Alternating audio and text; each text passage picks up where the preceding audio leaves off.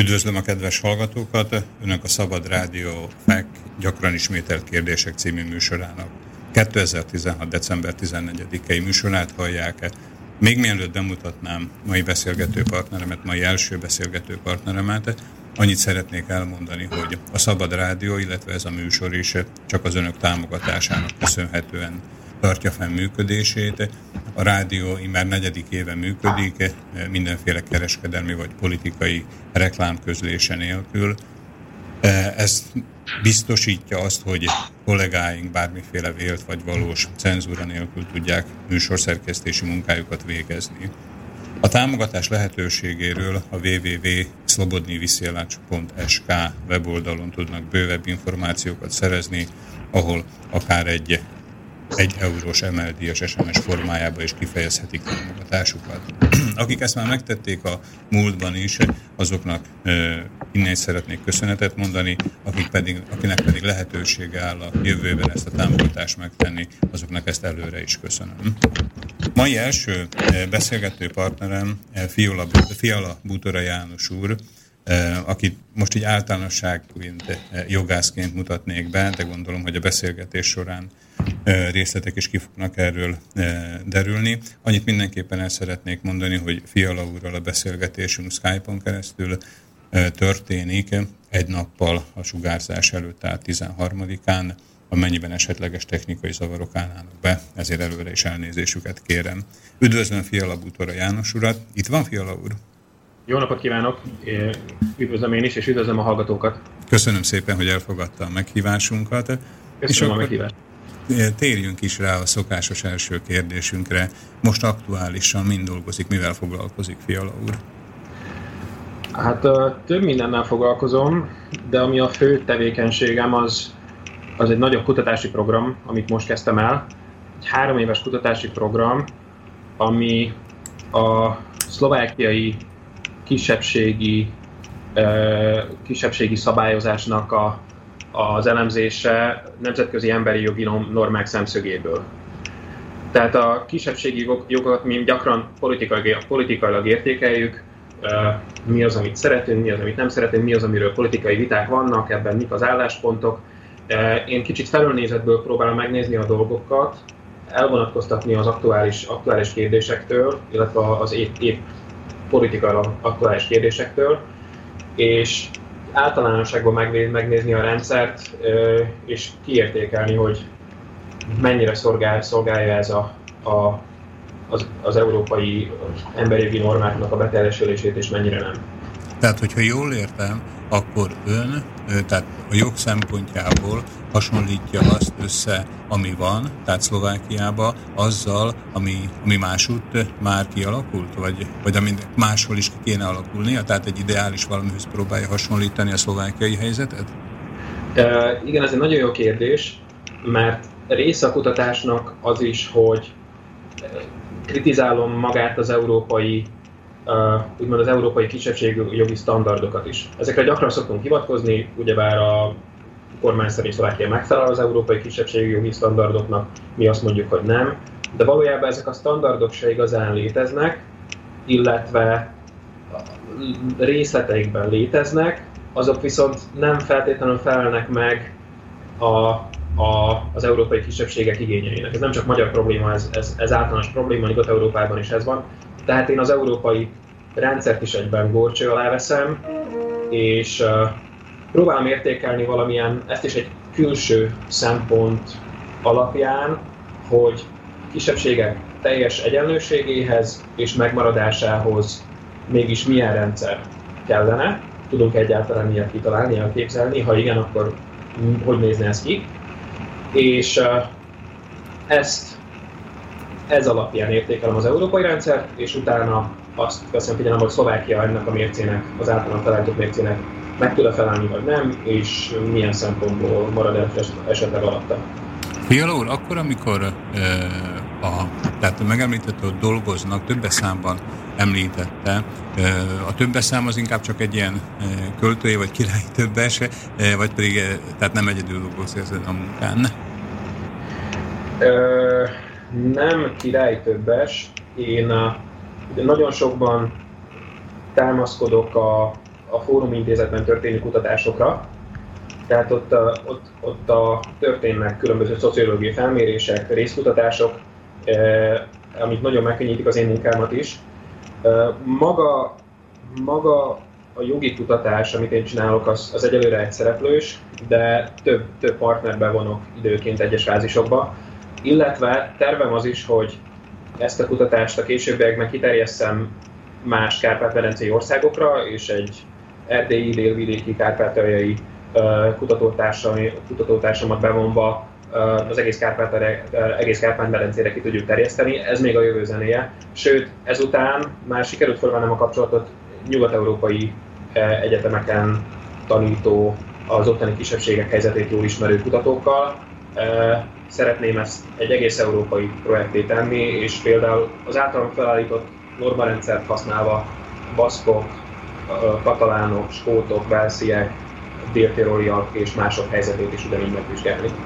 Fiala úr, ön ezt, ne haragudjon, ne vegye rossz néven a kérdést, ezt főállású, főállásban csinálja, vagy inkább csak tehát klasszikus jogi praxis mellett inkább kezdtelésből, vagy pedig mi az ön státus akkor, amikor ezekről a problémákról gondolkodik, vagy pedig foglalkozik ezekkel? Mm, nem főállás, de közel főállás, tehát én a kutató, kutató vagyok a Magyar Tudományos Akadémia Jogtudományi Intézetében, az most a, az most a fogadó intézetem, de az ilyen kutatásokat általában több forrásból finanszírozzák, tehát nekem is a Ja, félre ne értse, nem a zsebében akarok turkálni, tehát inkább csak az, hogy, hogy tehát ön, ön eleve ezt, ezt a pályát választotta, vagy pedig ez a szakterülete, vagy inkább valami mellett foglalkozik még ezzel?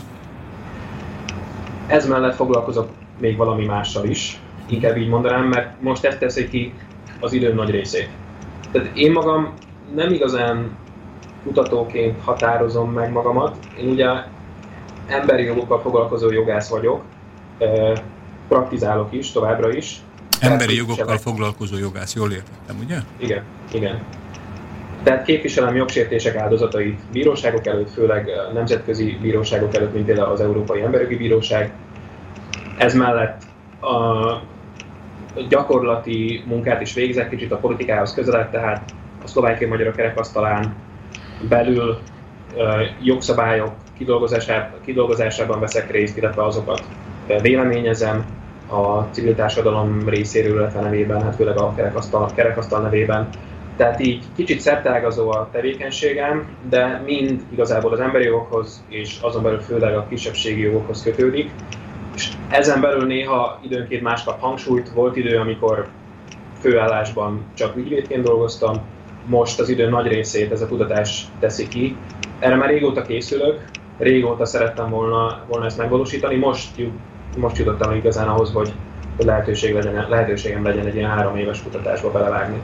Ugye az emberi jogokkal foglalkozni jogászként eh, most eh, a 21. század hát kezdeti évtizedeiben már nem annyira újdonság, tehát a, a laikus közönség számára sem, amikor erről hall, de mégis Fiala úr esetében, tehát mi volt az a motiváció, vagy pedig mi volt az a döntő momentum, amikor ön úgy gondolta, hogy, hogy erre fog szakosodni. Tehát, hogyha talán nem a legjobb hasonlattal kérdezem, tehát amikor az orvosok is ugye az általános képzés során eldöntik azt, hogy most ők milyen szakterületen fognak dolgozni, gondolom a, a jogász szakmában is valami hasonló ö, előrehaladás van. Igen, ez a jó kérdés, és nem ennyire egyszerű a dolog, hogy sokan foglalkoznának ezzel a területtel, mert emberi jogokon belül sok mindennel foglalkoznak sokan. Én amikor egyetemre jártam, nagyon homályos elképzelésem volt az emberi jogokról, az egyetemen nagyon keveset tanultunk erről is, és amit tanultunk, az is nagyon elméleti volt. Egyetem során kerültem kapcsolatba egy civil szervezettel, akkoriban létezett a Kaligram Alapítvány jogelemző központja, ma már nem létezik, és náluk csöppentem be abba, hogy a szlovákiási antidiszkriminációs törvényét tudtam véleményezni, illetve különböző kutatásokat valósítottunk meg a, a szlovák-magyar kettős egyez, a szlovák-magyar államközi egyezménynek a végrehajtásáról. Akkor kaptam kicsit kedvet a dologhoz, de még mindig nem volt világos, hogy igazából ez a munka mivel jár ezen a területen. Később az volt döntő, hogy egyéves posztgraduális képzést végeztem a, a Közép-Európa Egyetemen Budapesten, ugye ez a Central European University, egy angol nyelvű egyetem, a Soros György által alapított egyetem, emberi jogi szakon, és ott láttam igazán, hogy, hogy ez egy számomra rendkívül izgalmas terület. Az emberi jogok gyakorlatilag a hazai jogrendet fölülják, azon fölülálló nemzetközi egyezményekre támaszkodnak, amiket nemzetközi bíróságokon lehet, amiknek nemzetközi bíróságok előtt lehet érvényt szerezni. Tehát ez egy rendkívül erős fegyver az állam ellen, ha valaki úgy érzi, hogy az állam jogrendje megkáresítja őt bármilyen formában, akkor ilyen nemzetközi bíróságokhoz tud fordulni. Ez nekem rendkívül megtetszett, ez tényleg az, amit kerestem addig munkában, itt nem, nem kell a nagy állami masinérje előtt politikai eszközökkel harcolni, ami tudjuk, hogy sokak szemében szélmalomharc, és, és valójában sokszor úgy néz ki. Itt egy egyenlő viszonyban az egyén és az állam között egy nemzetközi bíróság előtt találkozunk peres félként, és sokszor megtörténik, hogy az államok veszítenek, és az egyéni panaszos nyer, és ez miatt az állam kénytelen a, a törvényét megváltoztatni. Még 2004-ben fejeztem be ezt a képzést, azóta ezen a területen vagyok. 2004-ben vagy 14-ben? 4-ben. 4-ben, 2004-ben. Még mielőtt apró pénzre, tehát számomra is érthető, hogy talán a hallgatók egy része számára is konkrétabb formában érthetően tudnánk megvilágítani ezeket a munkafolyamatokat. Egy további technikai részletet még hogy kérdezzek meg, hogy akkor, amikor a hazai helyzetről beszél, akkor melyik hazai helyzetet érti ez alatt Fiala úr? A Magyarországot, ugye mondta, hogy az a szlovákiai. A szlovákiai beszéltem. Okay. Hogyha, hogy... Főleg a szlovákiai magyar kisebbség helyzetét ismerem, azzal foglalkozom. Szlovákiában végeztem a jogot, tehát az ottani jogrend az én szakterületem. Értem, értem.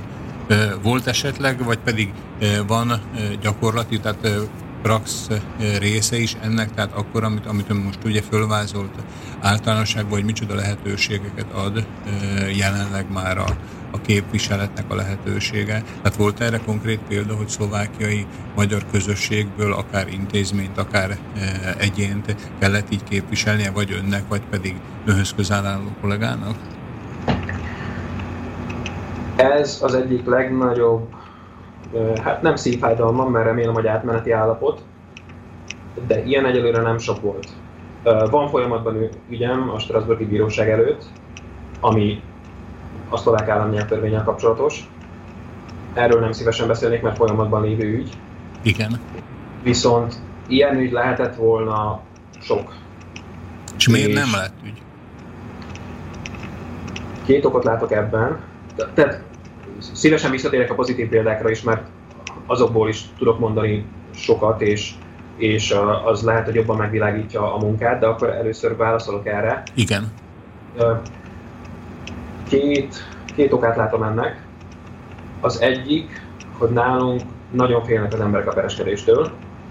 Összehasonlítva például más államokkal, ahol szintén dolgoztam. Tehát nemzetközi jogászként több államból képviseltem ügyfeleket, Megkérdezhetem, melyik országokról van Magyarország, Magyarország, Csehország, Bulgária, Horvátország, Litvánia, de tanácsadóként Észak-Írországban, Finnországban, Németországban. Divatos szóval éve nagyon nagy portfóliója van Fiala úrnak. Ja, nem olyan nagy, de, de elég divers. De színes, igen. Másik, másik divatos szóval élve. Tehát ezek, hosszan, ezek hosszú ügyek, ezek, ezek nagy ügyek, ezeket úgy kell képzelni, hogy ezek évekig tartanak, tehát nem lehet ilyenekből nagyon sokat, sokat vinni, de, de, de igen, elég változatos. És szóval olyan típusú ügyek, amelyekből, amilyenekből Szlovákiából is jönne, lehetne vinni tömegével. Többször megpróbáltam, megkerestem potenciális ügyfeleket, és nagyon sokkal jobban féltek Szlovákiából a nemzetközi bíróságokhoz fordulni, mint, mint például Csehországból, vagy Magyarorsz, Magyarországról, vagy akár Bulgáriából. Mi lehet ön szerint ennek a félelemnek az oka? Vagy ön ez, hogy ez önmagában megérne egy, megérne egy kutatást. Nekem csak ilyen részválaszaim lehetnek, és megint csak Próbáljuk meg kirakni a mozaiknak legalább egy részét. Három dolgot kiemelnék. Az egyik az, hogy nincsenek hagyományok. Tehát még Magyarországon nemzetközi segítséggel a 90-es évek elejétől alakultak jogvédő szervezetek, amiknek, amik, amik nagy presztízsnek örvennek, és elfogadják őket, jobboldaliak, baloldaliak egyaránt, mindenki szidja őket időnként, de, de mindenki tisztában van azzal, hogy az ott esetben számíthat segítségre egy ilyen szervezettől, és ezeknek ezért tömegével voltak ilyen ügyeik, amiknek az eredményét az emberek látják. Ilyen például a Magyar Helsinki Bizottság, vagy a Társaság a Szabadsági Jogokért, a TASZ, és még volt több más ilyen szervezet, van is több más ilyen szervezet. Egyszerűen nagy, sokkal jobban a nyilvánosság előtt történik ez a munka. Szlovákiában nem alakult ilyen szervezet, egyet se tudnék megnevezni. Vannak próbálkozások, vannak rövid ideig tartó próbálkozások, de, de nem alakult ki egyszerűen ennek a hagyománya 90 óta. Csehországban kialakult, ott ugye nagyon fontos a Legalistic Frau, az LLP nevű szervezet, és van mások is. Bulgáriában, Litvániában is kialakult. Szlovákia egyfajta fekete pont maradt ezen a térképen. Ez az egész szlovák társadalomra érvényes, vagy csak a szlovákiai magyar közösségre? Ez az egész szlovák társadalomra. Értem. Hát itt, itt, itt, itt ezt még nem is csak kisebbségi szempontból értékeljük. És különös, és kifejezetten kisebbségi szempontból pedig úgy gondolom, hogy van egyfajta még egy extra bizalmatlanság vagy hangulatkeltés a nemzetközi szervezetek iránt is. Tehát sokszor előfordul, hogy indokolatlanul kritizáljuk a nemzetközi szervezeteket, amiért azok nem oldják meg a problémáinkat. Sokszor olyan dologért, amiben ők tényleg nem tudnak lépni, amiben egyszerűen nincs hatáskörük, amiben nem tudnak segíteni, még ha nagyon akarnák is. És ez, ez sokszor kelti az emberekben azt az érzetet, hogy na, ezek is ellenünk vannak, ezekre se lehet számítani. És ha fölmerül az adott szituáció, amikor tényleg olyan ügyet látok, amit, amivel lehetne hozzájuk fordulni, akkor nem bíznak egyszerűen az emberek ezekben a ezekben a szervezetekben. Hogyha eltekintünk esetleg a konkrétumoktól, tehát nem nevesítünk, de hogyha ön lát egy ügyet, tudna ebből például, tehát előbb ugye ezt mondta, hogy tudna esetleg, tudná, közelebb tudná hozni a hallgatóknak, hogy mik azok az ügyek, amiket ön már lát, és, és úgy gondolja, hogy mozgásba kéne hozni a rendszert, csak vannak ezek az előbb említett akadályok, tehát hogy milyen ügyeket értünk ez alatt? Mondok példákat, tehát a mondjuk diszkriminációs ügyek, többször előfordultak a sajtóban ugye, olyan ügyek, mikor valakit állítólag azért bocsátottak el, mert magyarul beszélt a munkahelyén, vagy azért nem vették föl, mert magyar nemzetiségű volt. Mondhatnám a Somari Dekman esetét, előtte Galántán volt egy ilyen eset, ilyen volt többször. És itt azért nem fordulnak bírósághoz a, a bírósághoz a, a panaszosok, mert úgy gondolják, hogy úgyse tudnák bebizonyítani az igazukat, úgyis ők veszítenének a végén, pedig a nemzetközi jog alapján a munkáltatónak kellene bizonyítania, hogy, hogy ő, ő járt el helyesen. Aha, értem. Ez egy példa. A másik példa, ez ilyen lehet, hogy tipikusabbnak is nevezném, a köztéri feliratoknak a helyzet, hely, köztéri feliratoknak az esete, sokszor hiányoznak azok a magyar köztéri feliratok, amiknek ott kellene lenniük, vagy a kisebbségi nyelvű ügyintézésnek az esete, sokszor a törvény biztosít valamilyen nyelvi jogokat, amiket az állam nem tart be, ilyenekkel például lehetne bírósághoz fordulni, uh, vasúti táblák, hiányzó vasúti táblák, kettős állampolgárság egy nagyon specifikus probléma, erről a múltban többször beszéltem, szerintem hibás volt a jogi stratégia, amivel, amivel, amivel a nemzetközi bíróságokhoz fordultak, mert volt olyan eleme a dolognak, amiben tudtak volna segíteni, csak pont abban nem tudtak segíteni, amivel, amivel odafordultak. Ö, Értem, tehát elég, elég, elég szép csokrot tudott itt most két-három perc alatt Fiala úr összeállítani, és Ugye egyrészt, hogyha pozitívan közelítem meg a dolgot, tehát az önnek a helyzet leírását, akkor úgy is fölfoghatom, hogy hiányzik az első pozitív példa, ami az embereknek adna talán egy ösztönzés, vagy nem is egy ösztönzés, tehát egy bizonyosságot arról, hogy igen, ezt meg lehet csinálni. Ez a jó indulatú hozzáállás. Ugye a rossz indulatú hozzáállás pedig talán azt is mondathatná, hogy talán a, azok, akik magát a jogsérelmet elszenvedik, hogy vajon érzik-e annyira fontosnak azt, hogy ezt orvosolni próbálják. Tehát önnél a, az inga, amikor, amikor így próbálja a helyzetet értékelni, melyik irányba e, billenik ki inkább? A, az én hozzáállásom mindig az, hogy nem érdemes senkit belebeszélni egy olyan perbe, amit, amit egyébként nem szívesen vállalna fel, mert ezek hosszú ideig tartó perek, később úgy is ki fogsz állni, ha ő ezt nem akarja. A helyes eljárás az, hogyha megkeressük azokat az embereket, akik ezt szívesen csinálnák, nekik viszont tudatosítaniuk kell, hogy, hogy ezt tényleg nem önmagukért csinálják. Sokszor az a hátrány, ami őket éri, az, az egyszerűen helyrehozható. Ha tegyük fel, valaki kap egy 100 eurós büntetést a magyar nyelv használatáért, például reklámokon, feliratokon, regionális tévében, vagy bárhol, ez nem egy nagy tétel, ez nem, ez nem egy akkora tétel, ami miatt neki megérni évekig pereskedni. Azt kell tudatosítania, hogy ezt nem azért csinálja, hogy ő ezt a 100 eurót visszakapja, azt is vissza fogja kapni a végén, sőt kártérítést is kap, de ezt azért csinálja, hogy a Nemzetközi Bíróságnak legyen alkalma kimondani, hogy igen, ez a jogszabály, konkrétan az államnyelvtörvény, az ellentétes az európai emberi normákkal, meg kell változtatni.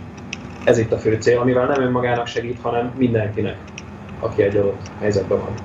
Értem, tehát akkor, hogyha jól veszem ki a szavaiból, ugye laikusként találkoztam ezzel a szóval, hogy egy próbaper, tehát hogyha egy ilyen precedens értékű próbaper lenne, tehát ugye ami, ami nyilvánosan is kapna akár sajtónyilvánosságot, akár a közvélemény másképp tudna róla, tehát hogy akkor az bátorítólag hatna, ugye? Nem csak bátorítóan hatna, itt nevezhetjük próbapernek. A, ha, ha a bíróság azt mondja, hogy maga a jogszabály a problémás, akkor ott nem egyszerűen bátorítólag hat, hanem meg kell változtatni a jogszabályt. Az meg igazán nagy bátorítás lenne, nem? Tehát amikor azt mondaná az egyén, tehát egy konkrét ember, hogy az én ügyem folyamányaként vagy eredményeként jogszabályváltoztatásra került sor. Szerintem azért ez egy óriási dolog lenne, nem? Igen, és nyilván ez, ez a cél. És ilyenre pozitív példát, az én praxisomból tudok mondani többet, de más országokból és más területről. Értem. Szóval egy kisebbségi jogi problémával tudtam, ha nem, szóval nem tudtam, ha biztos vagyok benne, hogy még egyelőre ilyen sikeres ügyünk nem volt. Hogy egy kicsit haza, haza beszéljek ide a rádió szempontjait figyelembe véve, hogy tudnak erről az emberek erről a lehetőségről, vagy, vagy eléggé eh, kiment ez az információ a nagy közönség számára, tehát hogy, hogy már egy a szakmai körökből, hogy, hogy az emberek tudnak-e arról, hogy milyen és hol lehetne esetleg kapcsolatot létesíteni? Nem nagyon tudnak, és ez részben ahhoz is kapcsolódik, amit az elején nem mondtam harmadik szempontként, miért van nálunk ilyen kevés per. Igazából ezzel nagyon kevesen foglalkoznak az ügyvédek közül is. Nem, nem nagyon van Szlovákiában olyan ügyvéd, aki erre, erre szakosodna. Én ugye nem csak kisebbségi jogokkal foglalkozom, hanem az emberi jogok más területeivel is. Nagyon sokáig, illetve nagyon sok fogyatékossággal élő embert képviseltem. Aha. Se tudtunk Szlovákiában ügyvédet találni, aki, aki ilyen ügyeket elvállalna. Tehát sokszor, ha az emberek fordulnak is ügyvédhez, nem kapják meg ezeket az információkat. A, a kerekasztalon belül van egy jogsegélyszolgálat, és ott, ott próbálunk tanácsot adni, ilyen ügyekben is, és próbáljuk bátorítani is az embereket, hogy vállalják be ezt a nemzetközi pereskedést. Aki hallott a kerekasztal jogsegélyszolgálatához és oda eljut, azok az az elsődleges kör, akik, akik egy ilyen nemzetközi pert tudnának vállalni, és közülük volt, és mondtam is, hogy van folyamatban ügyünk Strasbourgba, és, és egyébként a jövő évben tervezünk többet, többet indítani, tehát remélem, hogy ahogy mondta, ez, ez bátorítólag fog hadni másokra is. Na hát ezt, ezt remélem én is, és most szokásunkhoz híven egy rövid szünetet csinálnánk, de szerintem a szünet után hogyha, hogyha a Fiala úrnak rendelkezésre állnak esetleg valamilyen elérhetőségek, vagy hogy tehát, hogy a, a, a normál rádió hallgató esetleg, hogyha épp ilyet hordoz a tarsójába egy ilyen problémát, akkor hol oszthatja ezt majd meg önökkel. Ezt majd kérem, hogy mondja el. Most hallgassunk egy kis zenét, utána pedig mai vendégünkkel Fiala Butora János jogásszal és sok egyéb mással, tehát emberjogi eh, és kisebbségjogi szakértővel, jogásszal folytatjuk a beszélgetésünket, úgyhogy innét akkor jövünk a zene után. sad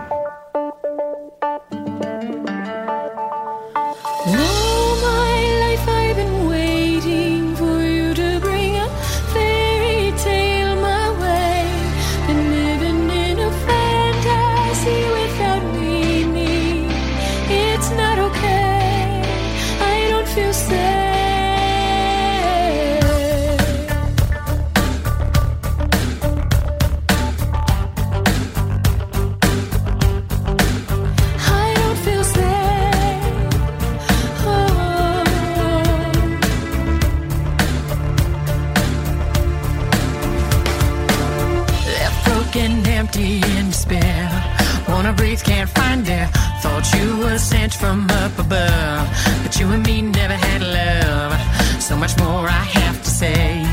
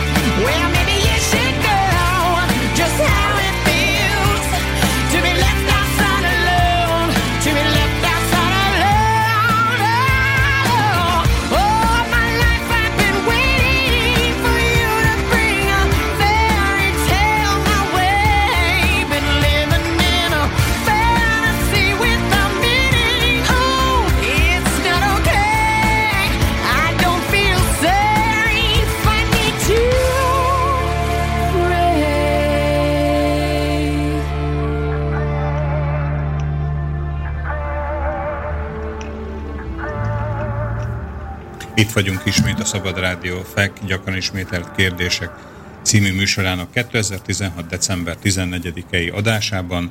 Mai vendégem Fiala Butora János, jogász, én Somogyi Szilárd vagyok, és az előző, az első részben eh, bele is úsztunk, bele is mentünk a sűrejébe eh, Fiala úrral, aki elmondta, hogy elsősorban emberjogi, kisebbségjogi kérdéseknek hát elég sok és elég tág és sokrétű aspektusá, aspektusával, aspektusaival foglalkozik. Ott tartottunk a zeneszám előtt, hogy amennyiben rendelkezésre állnak valamilyen kapcsolódási lehetőségek a nagy közönség számára, akik ilyen kisebbségi problémákkal találkoznak, vagy ezeket szeretnék orvos, orvosolni, hogy hogy tudják Fiala úrékkal a kapcsolatot fölvenni. Jól mondom, Fiala úr? Igen. Igen. Tehát, aki, aki úgy érzi, hogy például mondjuk a munkahelyén hátrányos helyzet vagy hátrányos megkülönböztetésbe részesül, az van valamilyen mail cím, weboldal vagy telefonszám, ahol, ahol ezt jelezni tudja, hogy például mondjuk orvosolni szeretné, tehát hogy ö, talán nem a legjobb kifejezéssel ügyet szeretne belőle csinálni? Igen, a, a www.jogsegély.sk Igen. oldalon, ha fölmen, fölmegy bárki, ott van egy olyan kis ablak, hogy panasza van.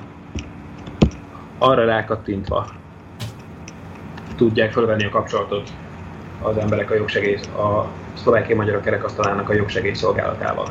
És az egyből eljut hozzánk, hozzám és a kollégáimhoz, és akkor mi foglalkozunk velem. Válasz mindenképpen kap valaki. Sokszor, sokszor az emberek csak tanácsot kérnek, hogy egyáltalán valami jogszerű vagy nem, azokra is válaszolunk. De ha valakinek olyan ügye van, ami, amivel esetleg érdemes tovább mennie, akkor ügyvédi képviseletet, képviseletet is fel tudunk ajánlani. Megint egy, egy kicsit ilyen szlovákiai magyarságga mondva háklis, vagy egy kicsit talán kényesebb kérdés, hogyha például valaki úgy dönt, hogy egy ilyen munkahelyi sérelmet, tehát jogilag is szeretne orvosolni, akkor az illetőnek, tehát a károsultnak kell ezt az egészet finanszíroznia, vagy van arra lehetőség, hogy, hogy esetleg valaki ebbe segítse, tehát az anyagi terheknek a vállalásában is? Hát a jogsegélyszolgálat az pont ezt csinálja, tehát ingyen nyújtunk jogi képviseletet. Tehát, hogy ez ingyenes? Ez ingyenes, igen. Aha. Ezt nem mondtam. Ez ingyenes. Értem, értem. Tehát gondolom, hogy lehet, hogyha, hogyha ezt, a, ezt a részét, és hát tudom, hogy nem, nem túl szép ezt kihangsúlyozni, de talán, hogyha ezt is megfelelő módon kommunikáljuk, akkor lehet, hogy az emberekbe, tehát egy hiányzó, hogy is mondjam, löketet tudunk adni, hogy, hogy a sérelmeikkel próbáljanak kimenni, és hogy, hogy nem a nem ő nekik kell ezt majd meghitelezniük, vagy megelőlegezniük egy ilyen akár hosszadalmas pernek a költségeit is, ugye? Igen, ez fontos. A, valóban a, ez, ez, egy, ez nem, nem egy kényes kérdés, ez egy fontos kérdés, hogy ezek az ügyek ezek néha sokba kerülnek.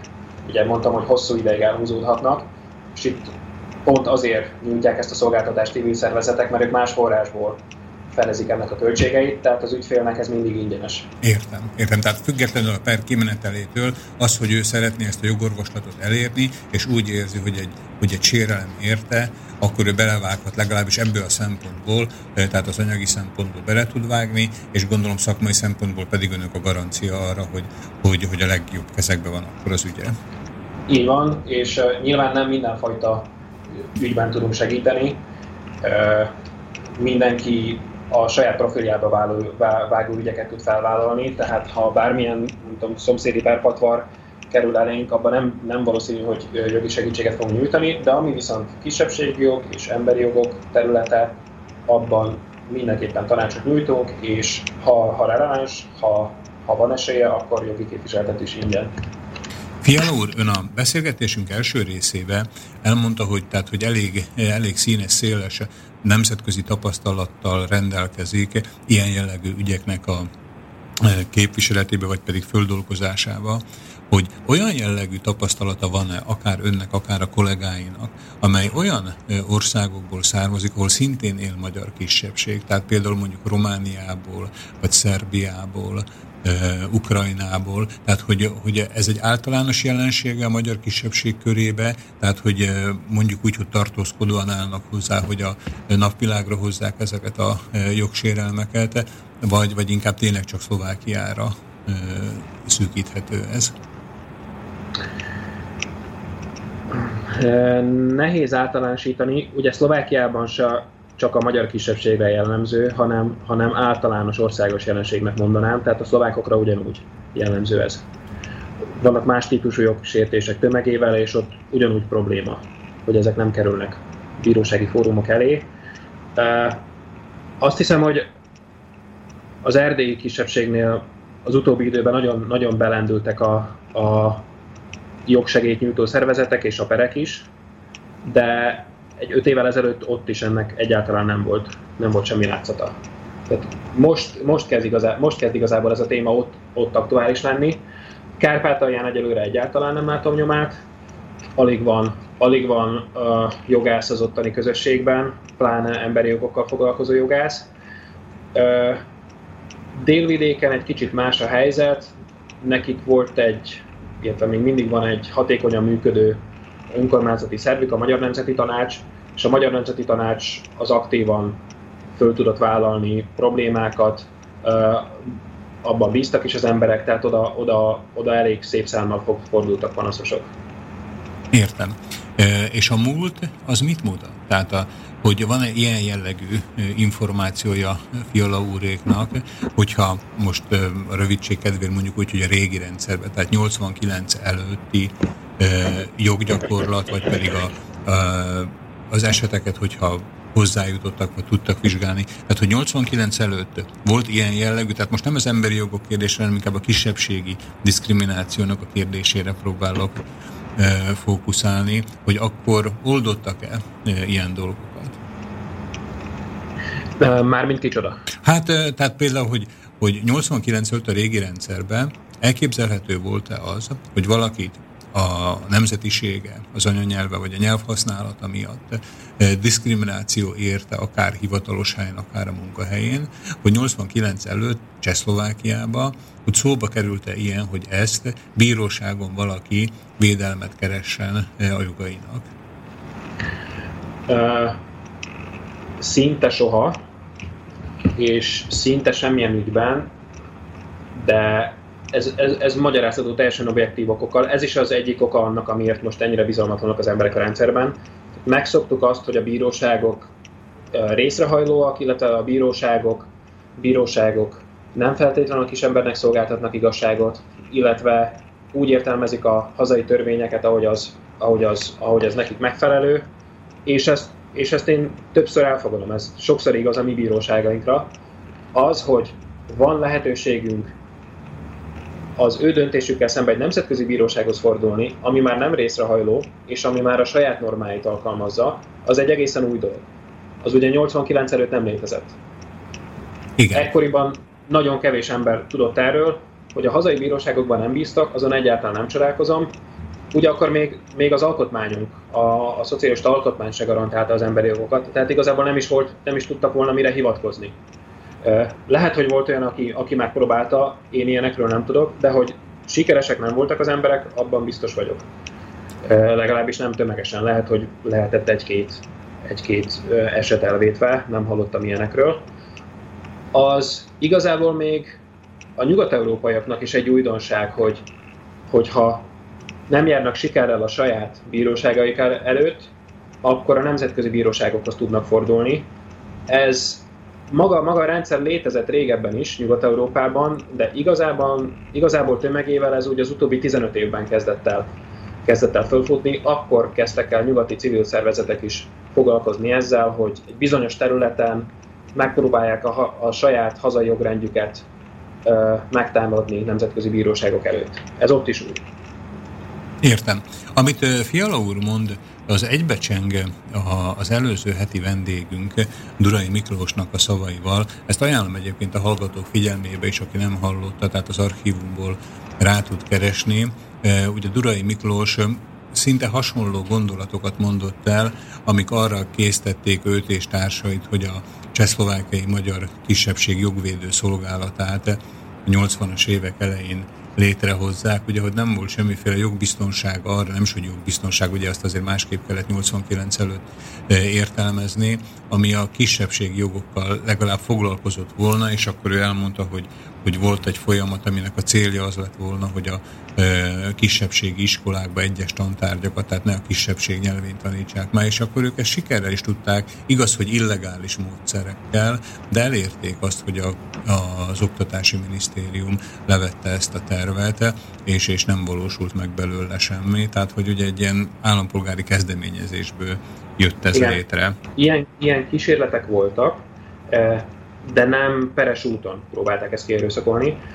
Ugye az első próbálkozások 75 után kezdődtek, mert 75-ben elfogadták ugye a Helsinki záróokmányt, ami nagy szó volt akkor, hogy a szocialista államok is elfogadták, és ebben, ebben emberi jogokra is voltak utalások, és erre hivatkozva tudták otthon felvetni az államhatalomnak, hogy bizonyos dolgokban mi rosszul járunk el, mert van ugye ez a 75-ös záróokmány, és az garantál bizonyos fajta emberi jogokat, például szólásszabadságot, például politikai szabadságot, és többek között a kisebbségi jogokat is, és az alapján ez kicsit máshogy kellene. Ez volt ugyanálunk a Karta mozgalom, a Karta 77, uh, Oroszországban is voltak kísérletek. Ezek, ezek ilyen állampolgári kezdeményezések, amiben különböznek attól, amit én mondok, az az volt, hogy ők sem tudták ezeket bíróságon kikényszeríteni. Tehát inkább politikailag tudtak sikeresek lenni, ha, ha sikeresek lettek. Ehhez szükség volt nagyobb szervezettségre, sokan közülük a börtönt is vállalták ez miatt szervezőként, Hát És igen, például ugye az előbb említett Durai Miklós is ugye talán Igen. 500 napnál is többet volt vizsgálati fogságban. És ez egy jó hivatkozási alap volt arra, hogy ez a, ez a házéki zárókmány, hogy bizonyos engedményeket kicsikarjanak, kicsikarjanak a, az államtól, viszont nem volt olyan nemzetközi bíróság, amihez fordulhattak volna, amit, amitől ezt, ami ezt erővel ki tudta volna kényszeríteni. Most már van. A mi helyzetünk annyival könnyebb. Egyrészt ugye nyilván megváltozott a, megváltozott a rendszer, most már senkinek nem kell tartani a közvetlen retorzióktól, nem fogják börtönbe zárni, csak azért, mert vitája, vitája van az állammal, de pluszban még, hogyha nem tudja meggyőzni az államot, politikai úton nem sikeres, még bírósági úton mindig ki tudja, még mindig érvényt tud szerezni a, a nemzetközi emberi jogi egyezményeknek, amik nem biztosítanak mindent, amit szeretnénk, de bizonyos dolgokat biztosítanak. Úr, létezik valami olyan ideális ország, vagy ideális kép, ahol, ahol ennek a nagy része megvalósul? Uh, Tehát ahol Ilyen- egyrészt egyik oldalon ugye megvan a, a maga a jogsértés is, meg megvan a jogbiztonság is, meg a jognak a mondjuk csúnya szóval a kikényszeríthetősége is, és van egy állampolgári aktivitás is, hogy az emberek élnek ezekkel a lehetőségekkel. ideális nem létezik, és nem is létezhet olyan szempontból, hogy lenne egy állam, ami, ami mindenfajta emberi jogot betart. Azért nem is létezhet, mert az emberi jogok is fejlődnek. Ami 20 éve még nem számított emberi jognak, lehet, hogy most már annak számít. Vannak területek, ahol, ahol gyorsan fejlődik az emberi jog. Mondok egy példát. A, mondok egy példát a saját praxisomból. 20 éve, vagy 10 éve teljesen elfogadott volt, hogy értelmi fogyatékosok nem szavazhatnak a választásokon. És ez a nemzetközi emberi jogi normánk alapján is elfogadható volt, hogy ki voltak zárva egyszerűen a választásokból. Nekem volt egy panaszosom, aki értelmi fogyatékos volt, de egyébként politikailag rendkívül tájékozott volt, és őt is eltiltotta a bíróság a, a szavazáson való részvételtől. Eh, Strasbourghoz fordultunk az ügyével, ez a Kis Lajos kontra Magyarország, ezt meg is nyerte. A bíróság megállapította, hogy igazából általában kizárni valakit a szavazásból csak azért, mert értelmi fogyatékos, ez nem indokolt. Mostantól kezdve esetleg egyéni vizsgálat alapján lehet, kiti- lehet eltiltani valakit. És akkor született egy új emberi norma. Attól a momentumtól, ettől a döntéstől, tehát ez is egy próbaper, ettől a momentumtól kezdve minden európai állam, aki általában eltiltotta valamilyen általános kritérium alapján az embereket a szavazástól, megszegte ezt a normát. Összesen 7 állam volt Európában akkor, ami ezt nem szegte meg. Tehát hirtelen Franciaország, Németország, Spanyolország, Luxemburg, Hollandia, ezek mind hirtelen jogsértővé váltak, mert egy új norma született, és fokozatosan ezt azóta a 10 év alatt ezt megoldották, ők megadták a szavazójogot mindenkinek. Ezért mondom, hogy nincs olyan, hogy egy állam minden, minden emberi jogi normát biztosít, mert ezek fejlődnek is. De nyilván vannak jobb és rosszabb államok, vannak, akik hatékonyabb, hatékonyabb jogrendszert működtetnek, tehát biztosítanak valamilyen fajta elégtételt a sérelmekre, vagy valamilyen mechanizmust, amivel ezeket föl lehet vetni, meg lehet beszélni, és van is ott aktív civil társadalom. Például az angol, angol társadalmat tartják ilyennek, a tapasztalataim szerint például a holland vagy a svéd társadalomban is nagyon aktív ilyen ö, állampolgári csoportosulások vannak. Ott, ennek, ott ennek nagyobb hagyománya van. Épp erre akartam a következő kérdésemet építeni erre a szókapcsolatra, az aktív civil társadalomra, vagy pedig az aktív társadalomra. Tehát ugye, hogyha jól vettem ki a szavaiból, sok esetben maga a társadalom kényszeríti ki azt, hogy az emberi jogok kategóriájába bekerüljön valami új, vagy valami megváltozzék, tehát hogy, hogy ne legyen egy statikus maga a rendszer évszázadokon keresztül. Igen. Ennek ellenére tudjuk azt ugye, hogy vannak országok, beszéljünk csak a legnagyobbakról, akár Kínáról, vagy ugye mondjuk az ázsiai országoknak a többségéről, ahol egy jelentős számában jelentős társadalom él, mégis az aktivitása, az ilyen jellegű aktivitása minimális, vagy alig értékelhető. Hogy, hogy mi az a választó ö, hm, tulajdonság, ami, ami különbséget tesz mondjuk a kínai közösség és a holland közösség között, hogy a holland közösség tudatosan azt mondja, hogy igen, én tovább akarok lépni az emberi jogok területén, és ilyen és ilyen változtatásokat akarok, még egy nagyobb társadalom nagyobb létszámú közösség pedig, hát nem is akarom mondani, hogy évtizedek óta, de szinte már évszázadok óta nagyon-nagyon lassú lépésekkel tud csak előre haladni. Tehát, hogy létezik valamiféle mentalitásbeli különbség a nemzetek között? Én óvatos lennék azzal kapcsolatban, hogy mondjuk a, a kínai társadalmat passzívnak vagy statikusnak írnám le. Ott is vannak dolgok, amiben az állampolgárok nagyon aktívak, csak nem feltétlenül olyan jellegűek, mint, mint, mint mondjuk, amit Hollandiában látunk. Hmm. Tehát, ott nincs, Tehát, hogy számukra más fontos. Nem is, nem is csak az, hogy más fontos, hanem más, hogy próbálják Értem. ezeket megoldani. De, de Kínában is, bár mi keveset hallunk róla, azért ott is előfordulnak nagyon nagy megmozdulások, kezdve tömegdemonstrációktól, helyi szinten, érdekérvényesítéstől, tényleg ennek a, ennek a módjai mások. Nem feltétlenül a bírósághoz fordulnak, mert nem bíznak meg a, a saját bíróságaikban, nem is uh, politikailag próbálják ezeket megoldani, mert a politikusaikban se bíznak meg, hanem, hanem más módon szerveződnek és próbálják kikényszeríteni uh, a, a, az, érvény, az igényeiket, és helyi szinten sokszor sikeresek. Kínából is találnánk ilyen példát, de ettől függetlenül igaz, hogy, hogy így a mértéket, a nagyságrendet tekintve sokkal inkább jellemző ez Nyugat-Európára, mint, mint mondjuk Kínára. Nem kötném ezt mentalitáshoz teljesen szigorúan olyan értelemben, hogy mondjuk egy kínai ember alapvetően más beállítottságú lenne, vagy ez teljesen idegen lenne a kínai kultúrától. Ebben lehet egy kis igazság, de alapvetően a nyugat-európai politikai rendszerek ezek, ezek, ezek, ezek igénylik is az ilyenfajta állampolgári aktivitást. Tehát van 200 éves hagyománya nálunk az a liberalizmusnak. A felvilágosodás óta az, hogy az állam nem mindenható, az ki lett mondva, hogy az állampolgárnak jogai vannak, amiket kikényszeríthet az állammal szemben is. Ezt mi a francia forradalom óta tudjuk, hát illetve tudja, aki tudja, de a politikai rendszereink erre épültek föl emberjogi normák vannak az alkotmányokban, a bíróságok ezeket, ezeknek érvényt adnak. 200 éve ezt így gyakorolják Hollandiában, Angliában még régebben, megszokták. És látják ennek az eredményeit is, könnyebb erre, könnyebb ebbe aktivitást fektetni, hogyha tudják, hogy mit fognak elérni. Értem. Nekünk, nekünk 90 után ez egy nagyon új dolog volt, és lassan alakul ki, de azért itt is jobb a helyzet, mint, mint 90-ben volt. 90-ig megszoktuk, hogy az állam mindenható, és nagyon keveset tudunk vele szembe elérni, pláne nem bírósági úton.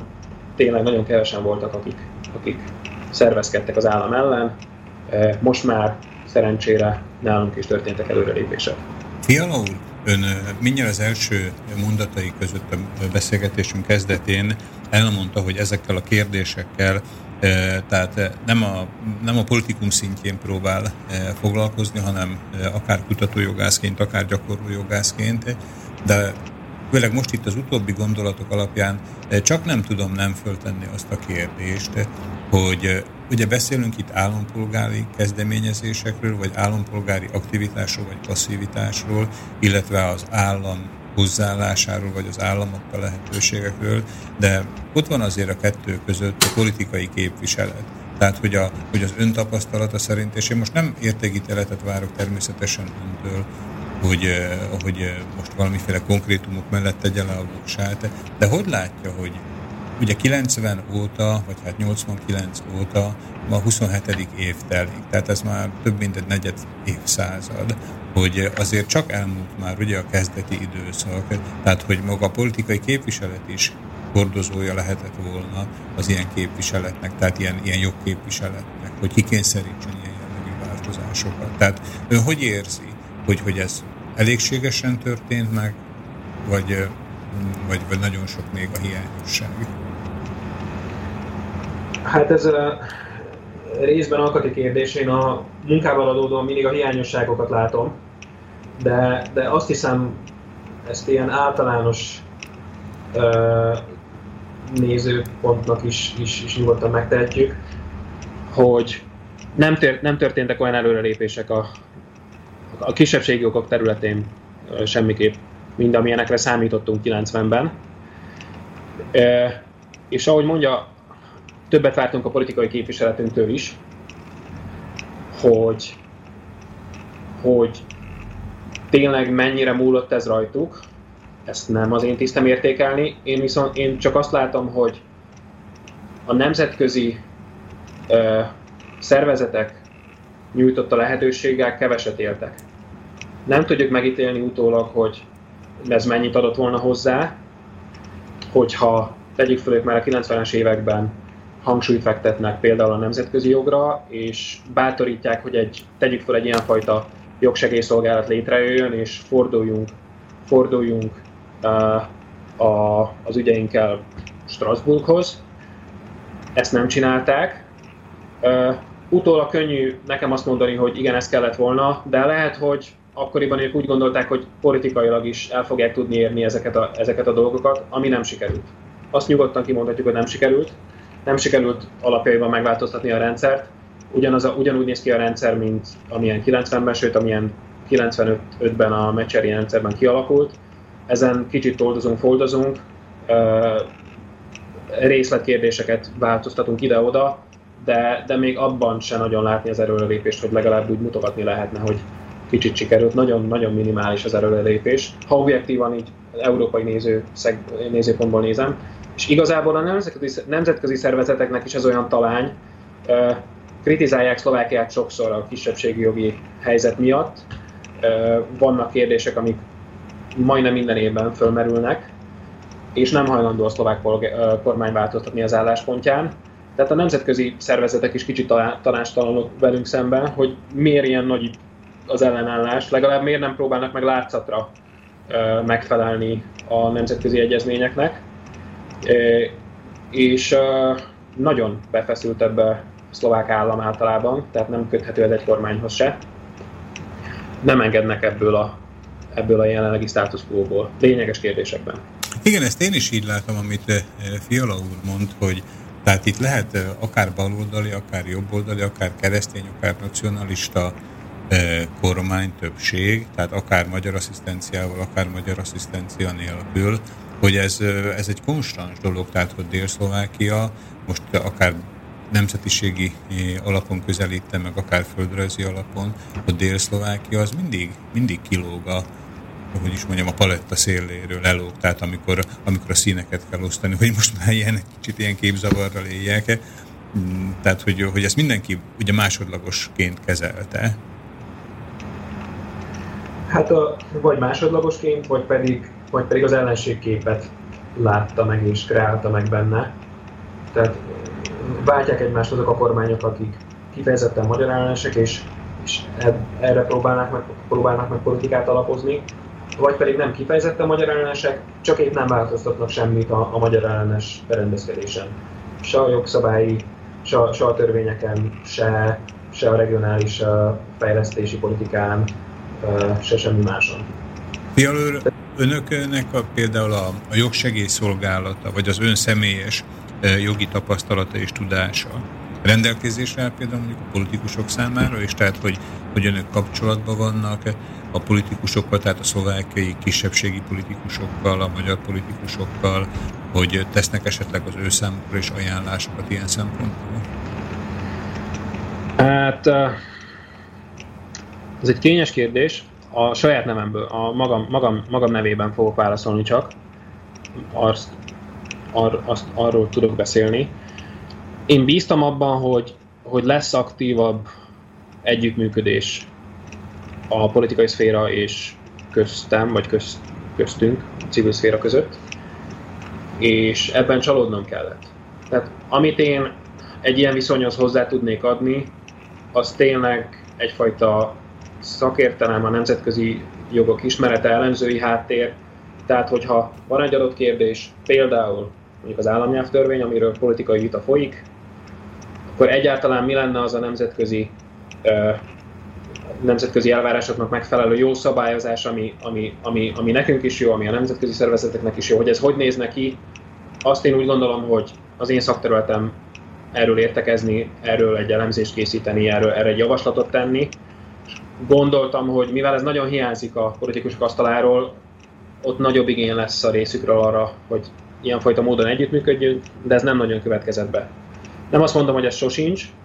Említettem, hogy mi véleményezünk jogszabályokat, de, de nem olyan intenzív ez az együttműködés, mint amiben bíztam. Lehet, hogy bennük is van a hiba, de itt mindenképpen vannak hiányosságok. Hát Fiola úr, sajnos azt kell, hogy mondjam, hogy nem lepett meg a, nem lepett meg a válasza. Viszont ezt leszámítva az összes többit nagyon köszönöm, és nagyon örülök, a, amiket elmondott számomra, illetve a hallgatók számára is. Elérkeztünk közben a második szünetünkhöz, a második zeneszámhoz. Eddig Fiala Bútora Jánost hallották, jogi, kisebbségi, jogi, emberi jogi kérdésekben. Most csinálunk egy kis szünetet, és akkor utána folytatjuk. Igaz, hogy a műsoridőnknek most már lassan a harmadik harmadához érünk, de megpróbáljuk akkor még a lehetőségekhez képes kihasználni. Úgyhogy most egy kis zenét hallunk.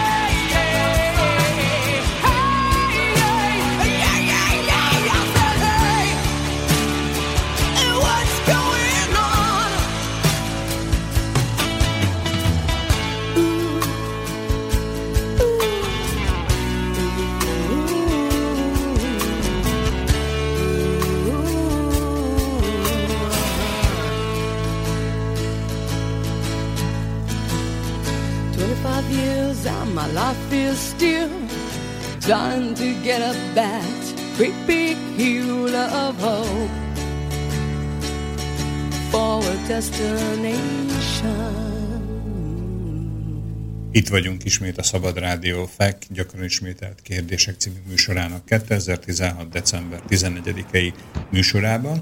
Még mielőtt belevágnánk a mostani témánk folytatásába, azt mindenképpen el szeretném mondani hallgatóinknak, hogy a, műsor utolsó fél órájában orosz, őrsz, orosz őrsöt eh, hallhatják, aki szintén eh, beletartozik ugye a, a fiatal politikusok, fiatal közéleti személyiségek kategóriájába. Az is egy bár terjedelmében rövidebb, de szintén nagyon érdekes beszélgetés lesz. Most pedig visszatérünk jelenlegi vendégünkhöz, Fiala Bútora János úrhoz, aki emberi jogi, kisebbségjogi kérdésekkel foglalkozik, illetve beszélt az eddigi részében a műsornak, de most a, az utolsó, legutóbbi szünet előtt már azért érintettük egy kicsit a konkrét eh, napi politikai életnek a kérdéseit, hát nem túl szívet melengető tapasztalatokról tett itt se Fiala úr tanúbizonyságot, nevek vagy pedig konkrét szubjektumok említése nélkül állapította meg, hogy azért nem a kellőképpen, vagy pedig a kellő mértékben használja a napi politika azokat a megállapításokat, amik egy, egy eh, jogi eh, kutatás eredményeképpen létrejönnek tanácsadásként. Bízunk benne, hogy ez meg fog változni, eh, bár személyes véleményemet hozzá hozzáteszem, gondolom ez inkább generációváltásnak lesz majd a, az eredménye. Milyen más témákkal foglalkoznak, vagy foglalkozik még Fiala úr, ami, ami inkább a konkrét napi politikát is tudja felölelni, vagy pedig érinteni? Hát a, ugye említettem, hogy az én kutatásom az egy általánosabb és ilyen kisebb, kicsi, kicsit tágabb perspektívából nézi a helyzetet, de ez mellett ugye a politika generál napi aktuális kérdéseket is, néha ezek megjelennek törvénytervezet formájába, akkor azokat szoktam véleményezni. Ugye a múltban mondjuk a kisebbségi nyelvhasználati törvénynek a tervezetét többször véleményeztük, a vasúti táblák kétnyelvűsítésére volt több javaslat, azokat. Most pedig a kisebbségi kultúrák finanszírozásáról szóló törvény tervezetén dolgoztam kollégáimmal együtt. Na, akkor ez most a leg, leg hogy is mondjam, aktuálisabb.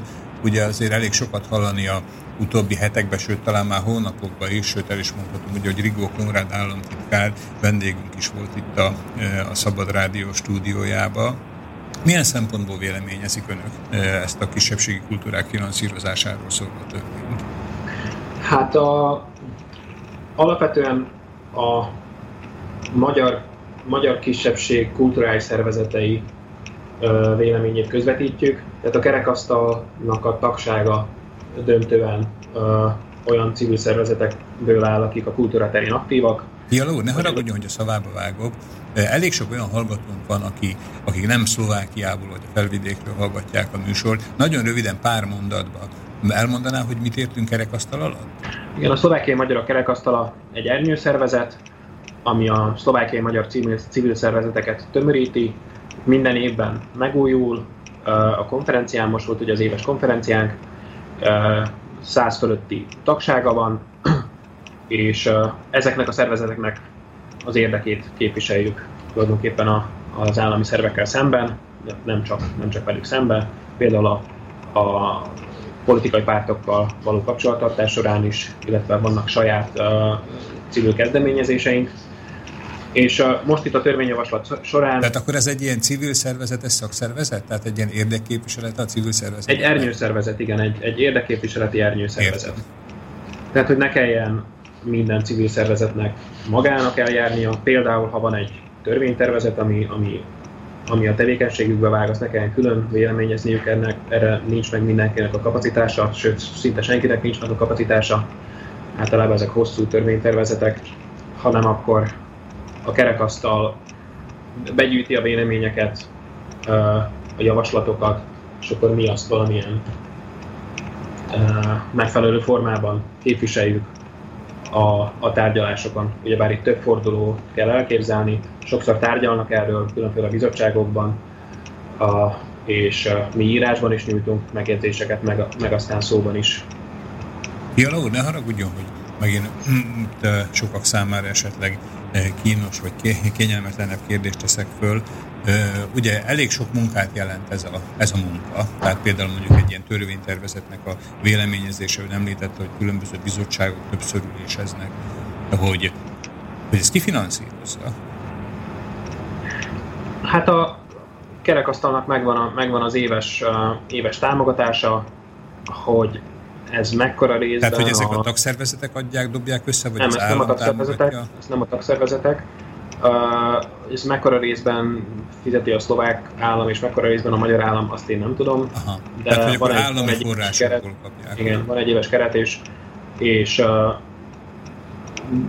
el, bizonyos elvégzett munkáért valamennyit honorálnak. Hát nyilván nem mindent, meg, meg Értem, szóval nem, nem kell, eh, tehát nem is tisztünk nekünk, hogy ilyen részletekbe menjünk, csak hogy általában legyen elképzelésünk arról, hogy, tehát, hogy az állami költségvetés, akár a szlovák köztársaság, akár Magyarország állami költségvetése biztosít anyagi fedezetet arra, hogy ezek a munkák el tudjanak végezni.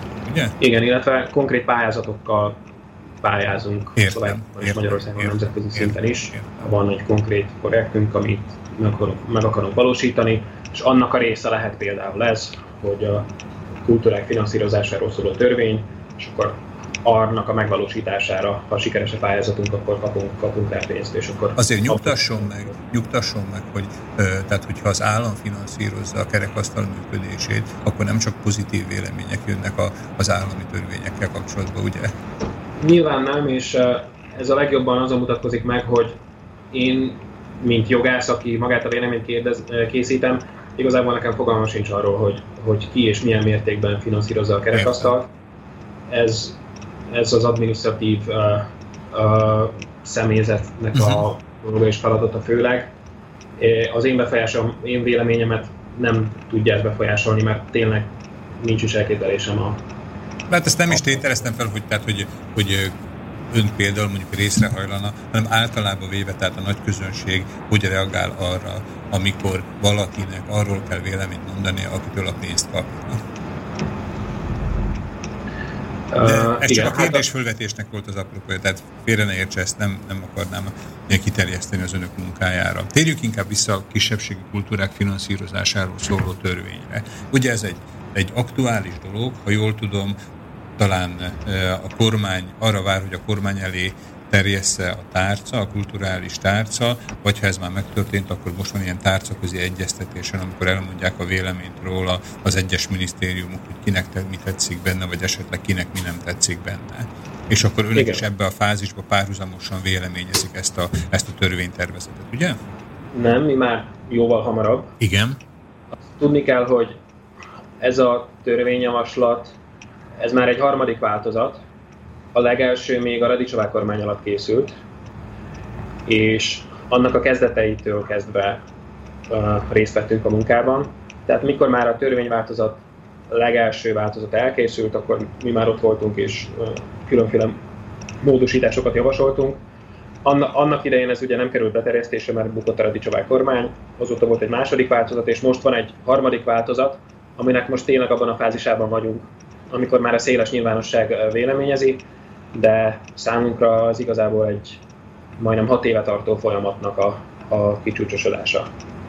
Értem. És akkor, hogyha megint próbálom laikusként megközelíteni a kérdést, a törvény jó, vagy a törvény, tehát a tervezet jó, vagy nem jó?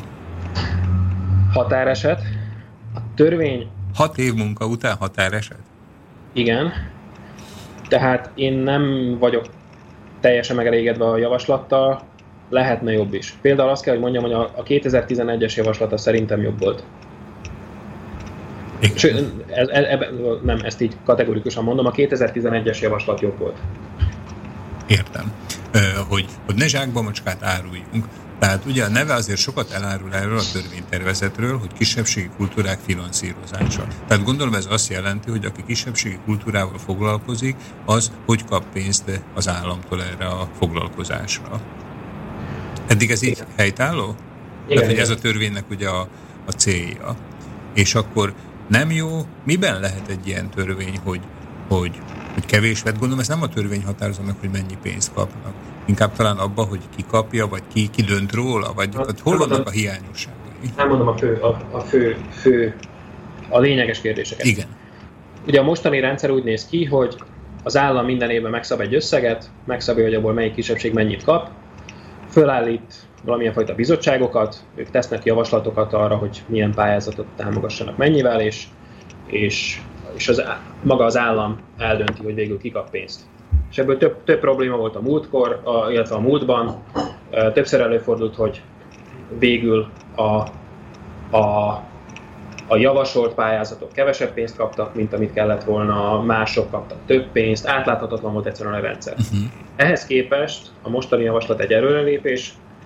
Itt úgy fog kinézni a dolog, hogy maga a törvény mondja meg, hogy mennyi pénz jár a kisebbségeknek, abból melyik kisebbség mennyit kap, és kisebbségi szervezetek fognak, fogják megválasztani a, a szakmai bizottságokat, és ezek a szakmai bizottságok fognak végleges döntést hozni arról, hogy ki kapjon, ki kapjon pénzt és ki ne kapjon pénzt. Tehát ez mindenképpen jobb, mint ami eddig volt. Ami miatt nem tökéletes, az például az, hogy ezek a szakmai bizottságok ötfősek, és a kisebbségi szervezetek csak három főt választanak meg. Kettőt továbbra is a, a, ugye a, a miniszter, miniszter által kijelölt igazgató jelölt. Tehát az, ennek az alapnak van egy igazgatója, tehát őt képzeljük el Szóval, a döntésben, tehát nem csak azok vesznek részt, akikről szó van, hanem aki a pénzt is adja, ugye?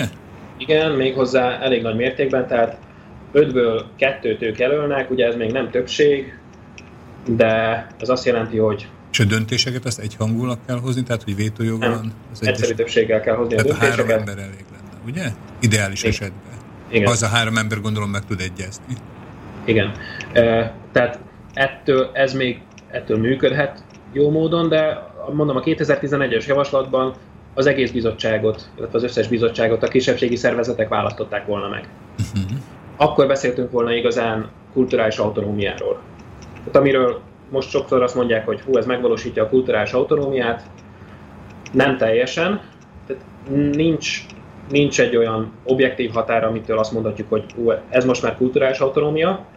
Én úgy gondolom, hogy ez egy nagyon jó lépés felé, és tényleg talán már nevezhetjük kulturális autonómiának, megnézzük, hogy hogy fog működni, de sokkal jobb lett volna, hogyha a bizottságokat teljesen a, a kisebbségek által delegált ö, megbízottakból töltik Tehát, fel. hogyha jól értem, akkor a, így zanzásítva a történet az úgy lenne, hogy az állam kialakít egy keretet, tehát egy, egy bizonyos összeget, ezt átteszi a kisebbségi szervezetek asztalára, és rájuk bízza, hogy ők legjobb belátásuk szerint valamiféle konszenzus alapján ezt osszák el. Így van, ekkor beszélnénk kisebbségi autonómiáról, kulturális autonómiáról, és majdnem ez történik, de nem teljesen a kisebbségekre bízza. Az öt döntéshozóból mindig kettő Tehát, az hogy azért egy kis által jelölt. bizalmatlanság ott van azért, ugye? Hogy azért szeretnék Igen. ott lenni, nem csak a kulcsikon keresztül esni, hanem ott szeretnék ülni az asztalnál, Pontosan befolyásolni a döntéseket, mire fogják ezek ezt beavatkozni a döntésekbe. Nem tudjuk, hogy tényleg ez fog-e történni. Tudja, mihez De- hasonlít ez nekem? Egy kicsit ne haragudjon, hogy a szavább vágok. Arról, amikor, amikor föliratozni kell a, például mondjuk a szlovák televíziónak a magyar nyelvű tévéadását, hogy mint hogyha ellenőrizni kívánnák azt, hogy vajon, vajon miről beszéltek, hogy, hogy mi megy a tévétekbe, Ugye, hogyha talán meg lehetne valósítani, akkor a napi sajtót is talán akkor le kéne fordítani minden nap. Tehát, hogy, hogy, hogy nem egy bizalmatlanságnak kicsit a kifejező ez, hogy ezekben a bizottságban minden áron ott akarnak lenni? Az állam képviselői? Hát uh, igen, annyiból jó a hasonlat, hogy bizalmatlanság, annyiból nem jó, hogy a feliratozás esetében valamilyen fajta szlovák bizalmatlanság a magyarokkal szemben, viszont most a törvényjavaslat uh, kidolgozója a híd párt, tehát ez az ő javaslatuk, hogy az állam képviselői, illetve, a, illetve az alapképviselői ö, üljenek a bizottságokba, úgyhogy ez talán a híd bizalmatlansága a, a magyar civil szervezetekkel szemben, úgy gondolom. Az irány nem ugyanaz. Értem, értem. Na hát, hogyha lehetőségünk lesz, mi próbálunk ide azért hidas vagy hitpárti politikusokat is hívni, eddig inkább mondanám úgy, hogy mérsékeltebb sikerrel, ígéretek vannak, részvétel talán, talán még csak az előbb említett Rigó Konrad részéről volt, de mindenképpen ezt a kérdést remélem, amíg, amíg meleg a, a téma, vagy forró a téma, addig megpróbáljuk föltenni. Viszont elhangzott, ez, ez, igen? Ez, ez, ha megengedi, azért is jó lenne, mert igazából ez még nem egy végleg eldöntött kérdés, tehát még továbbra is csak javaslatról, illetve tervezetről beszélünk.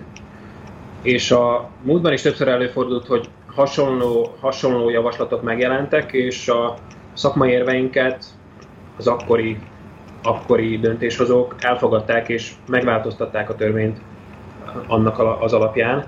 Lehet, hogy most is sikerül ezt még elérni ebben a fázisban, nem tudom, de ha, de ha sikerül híres politikust hívniuk a műsorba, és ott erről el tudnak beszélni a nyilvánosság előtt, lehet, hogy ott döbben rá arra, hogy tényleg ez, ez nem indokolt, vagy tényleg valójában ez egyfajta bizalmatlanság kifejezése, és akár ennek hatására is módosítanak még a javaslaton. Mi azon leszünk, mi teszünk továbbra is írásbeli hát, megítéseket Rajtunk, rajtunk nem újjon. Ennek a témának a lezárásaként megint csak ilyen a kis ördög azért dolgozik a, az emberbe, hogy ha mégse így lenne, ahogy ezt előbb Fiala úr elmondta, tehát az, hogy, hogy egy pozitív irányú változás következne be itt a törvénytervezetnél, mit tudnak csinálni? Tehát mit, milyen, mivel tudják, hogy is mondjam, olyan helyzetbe hozni a törvényalkotót, hogy az önök hangját, vagy az önök javaslatait a jó érzésen kívül, vagy a politikai korrektségen kívül is figyelembe vegyék. Tehát, hogy, hogy, hogy tudnak esetleg a, ez a kerekasztal mozgósítani, vagy valamilyen közvéleménynyomást kialakítani, vagy be tudják esetleg mondni a más kisebbségek iránt érdeklődő pártoknak a támogatását. Tehát, hogy milyen eszközök vannak az önök kezében? Ez már nehezebb történet lesz. Alapvetően nekünk jó, jók voltak a kapcsolataink ezzel a bizottsággal, ami előkészítette ezt a javaslatot, és több szempontból a magyar kisebbség javaslatait vették figyelembe, akár más kisebbségek kárára is. Volt erre is példa. Nem tudom, hogy mi mindenképpen megpróbálunk más kisebbségeket is mozgósítani ebben az ügyben, ha, ha tényleg arra kerülne a sor, hogy ez így kerül a parlament elé. Nem vagyok túl optimista ezzel kapcsolatban, hogy mennyit sikerülne, sikerülne megnyernünk. Látni kell, hogy nagyon sok kérdésben teljesen más helyzetben van a magyar kisebbség, mint a többi szlovákiai kisebbség. Sokkal kisebb létszámúak, a romákat leszámítva. Tehát számukra ez egy óriási előrelépés jelent ez a rendszer így is. Ők maximálisan elégedettek lesznek vele akkor is, hogyha, hogyha így valósul meg, ahogy most megvalósult. Nekünk is egyébként előrelépés, ezt, ezt mondtam, ezt ki is hangsúlyozom még egyszer, tehát a mostani rendszertől ez jobb lesz. Ilyen szempontból nem mondhatjuk, hogy, hogy, hogy nem, történt, nem történt előrelépés. E, és őket szerintem kevésbé fogja zavarni ez az elem, amit, amit én mondtam. Nyilván ezt nem is miattuk tették be a rendszerbe. Tehát ha nem miattuk, meglátjuk, akkor miattuk. Meglátjuk, hogy, hogy hogy tudunk-e szövetségeseket találni ebben. Értem. És, és esetleg a parlamenti pártokat közvetlenül megszólítani, hogy, hogy egy nekünk tetsző módosító javaslatot. Hát bízunk, bízunk benne, hogy, hogy itt akkor létrejöhetne a teljes kulturális önkormányzat. A műsor hát tényleg nem állok igen? messze tőle, és tényleg igazából most úgy gondolom, hogy uh, nem, most nem a szlovák többség, meg a szlovák állam ami, ami ennek akadálya. Persze nem látok bele a politikai erőviszonyokba, hogy történtek-e itt valamilyen háttéralkuk, de egyelőre nem látok nyomát annak, hogy, hogy mondjuk a kulturális minisztérium vagy, vagy valamelyik más, mondjuk egy szlovák párt szorgalmazná azt, hogy ne, már pedig itt magyarok nehogy maguk döntsenek a, a nekik megítélt pénz felhasználásáról. Na hát, eh, ahogy, ahogy mondani szokták, reméljük a legjobbakat. Eh, én még egyszer meg tudom ígérni, tehát az, hogy, hogy a, akár az államtitkár urat, tehát Rigó Konrádot, vagy akár más kompetens személyt megpróbálunk ehhez véleményt szervezni, és, és akkor aztán megszorítunk. A műsoridőnk annak ellenére, hogy, hogy, hogy nem túl rövidek a műsoraink, mégis közeledik a végéhez. Mai vendégem Fiala Utora János, akivel elsősorban jogi kérdésekről, emberi jogi, kisebbségi jogi kérdésekről beszéltünk, és még egy ideig még talán 10 percig beszélni is fogunk. Viszont eh, talán egy kicsit ilyen konstatációként, vagy inkább lezárásképpen, eh, hadd kérdezzem meg Fiala úrtól, hogy a most már a több éves és több rétű tapasztalata alapján, hogy látja ön, hogy maga a nemzeti identitásnak a kérdése, hogy ment át valamiféle változáson az embereknek a tudatába. Tehát eh, oda akarok kiukadni, hogy ha nézzük a 19. század, vagy akár a 20. századnak is eh, bizonyos részének a történelmét, akkor a nemzet fogalma aztán a legerősebb hívószó egyike volt, hanem a legerősebb bizonyos történelmi helyzetekben. És eh, így, ahogy most már lassan másfél órája beszélgetünk, vagy járjuk körbe nemzeti identitásnak a különböző megnyilvánulásait, vagy meg nem nyilvánulásait, hogy ön szerint vesztette a súlyából ez a fogalom az emberek számára? Hát a, le, lehet, hogy vesztett, lehet, hogy erre nem, nem ez a megfelelő kifejezés, mindenképpen átalakult.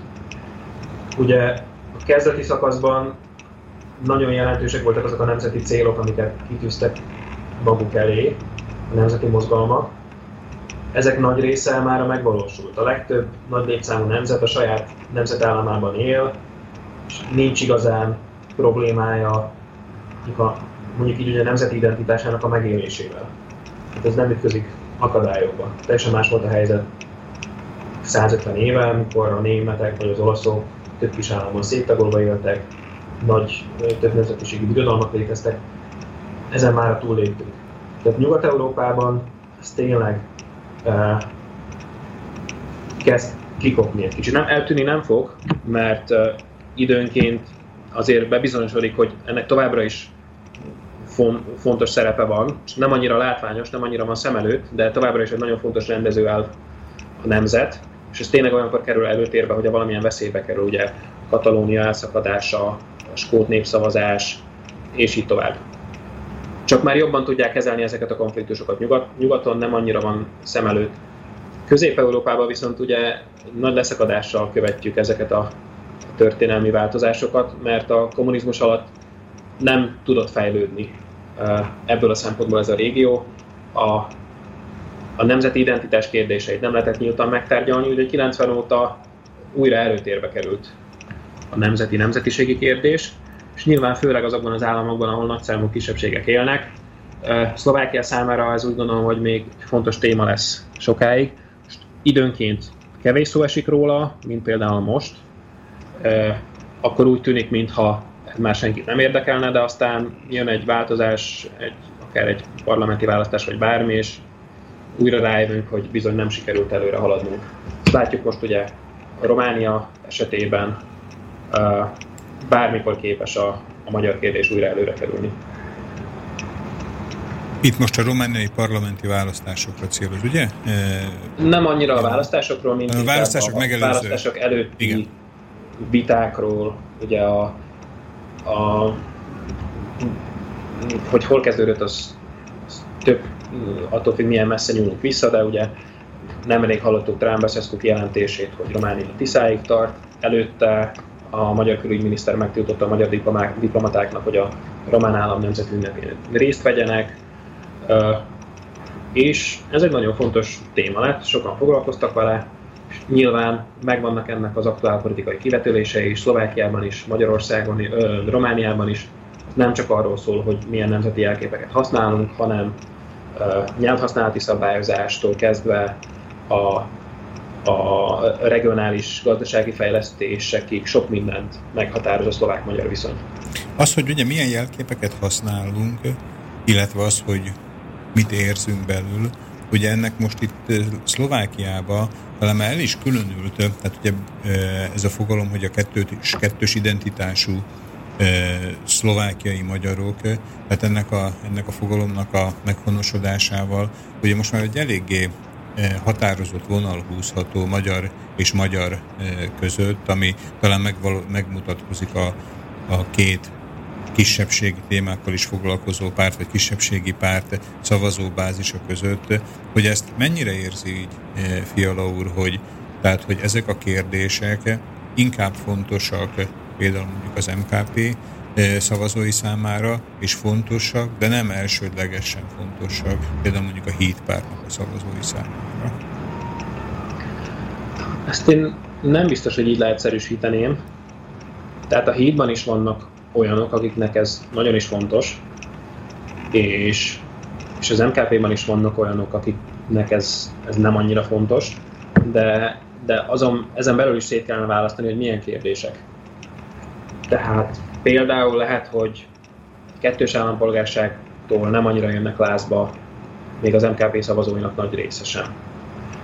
De ha arról beszélünk, hogy nemzetiségi alapon történik mondjuk a fejlesztési pénzek elosztása, tehát hogy hol épít az állam utakat, ez is egy nemzeti, ez is egy kisebbségi kérdés, és ezt úgy gondolom, hogy az, a, a híd és az MKP szavazók mind fontosnak tartanák. Azt hiszem, hogy kérdés az, hogy hogy tesszük fel a kérdést. Igen, van, van, van talán egy ilyen, ilyen különbség, hogy a szimbolikus témákat az MKP-sok jobban kidomborítanak, míg a hídnél ez kevésbé kerül előtérbe, de, de magát a szavazótábort olyan nagyon különbözőnek azért nem látom, ugye, ugye nagy tömegét. Tehát inkább a, inkább a konkrét szituáció határozza meg a, a reakciót, ugye? Hát Igen, magának a két pártnak van, van eltérő kommunikáció ebből a szempontból, máshogy állnak hozzá, más a politikai stratégiájuk, ez igaz.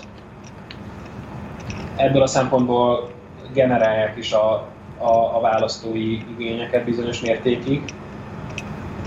Tehát aki, aki, aki MKP és azt tudja, hogy egy olyan párthoz tartozik, ami, amely fontosnak tartja a, a, a magyar identitáshoz fontos kérdések kidomborítását, míg egy hidas tudja, hogy egy olyan párthoz tartozik, ahol, ahol a pártnak a kommunikációja nem ilyen, ahol a szlovák-magyar együttműködésre helyezik a hangsúlyt.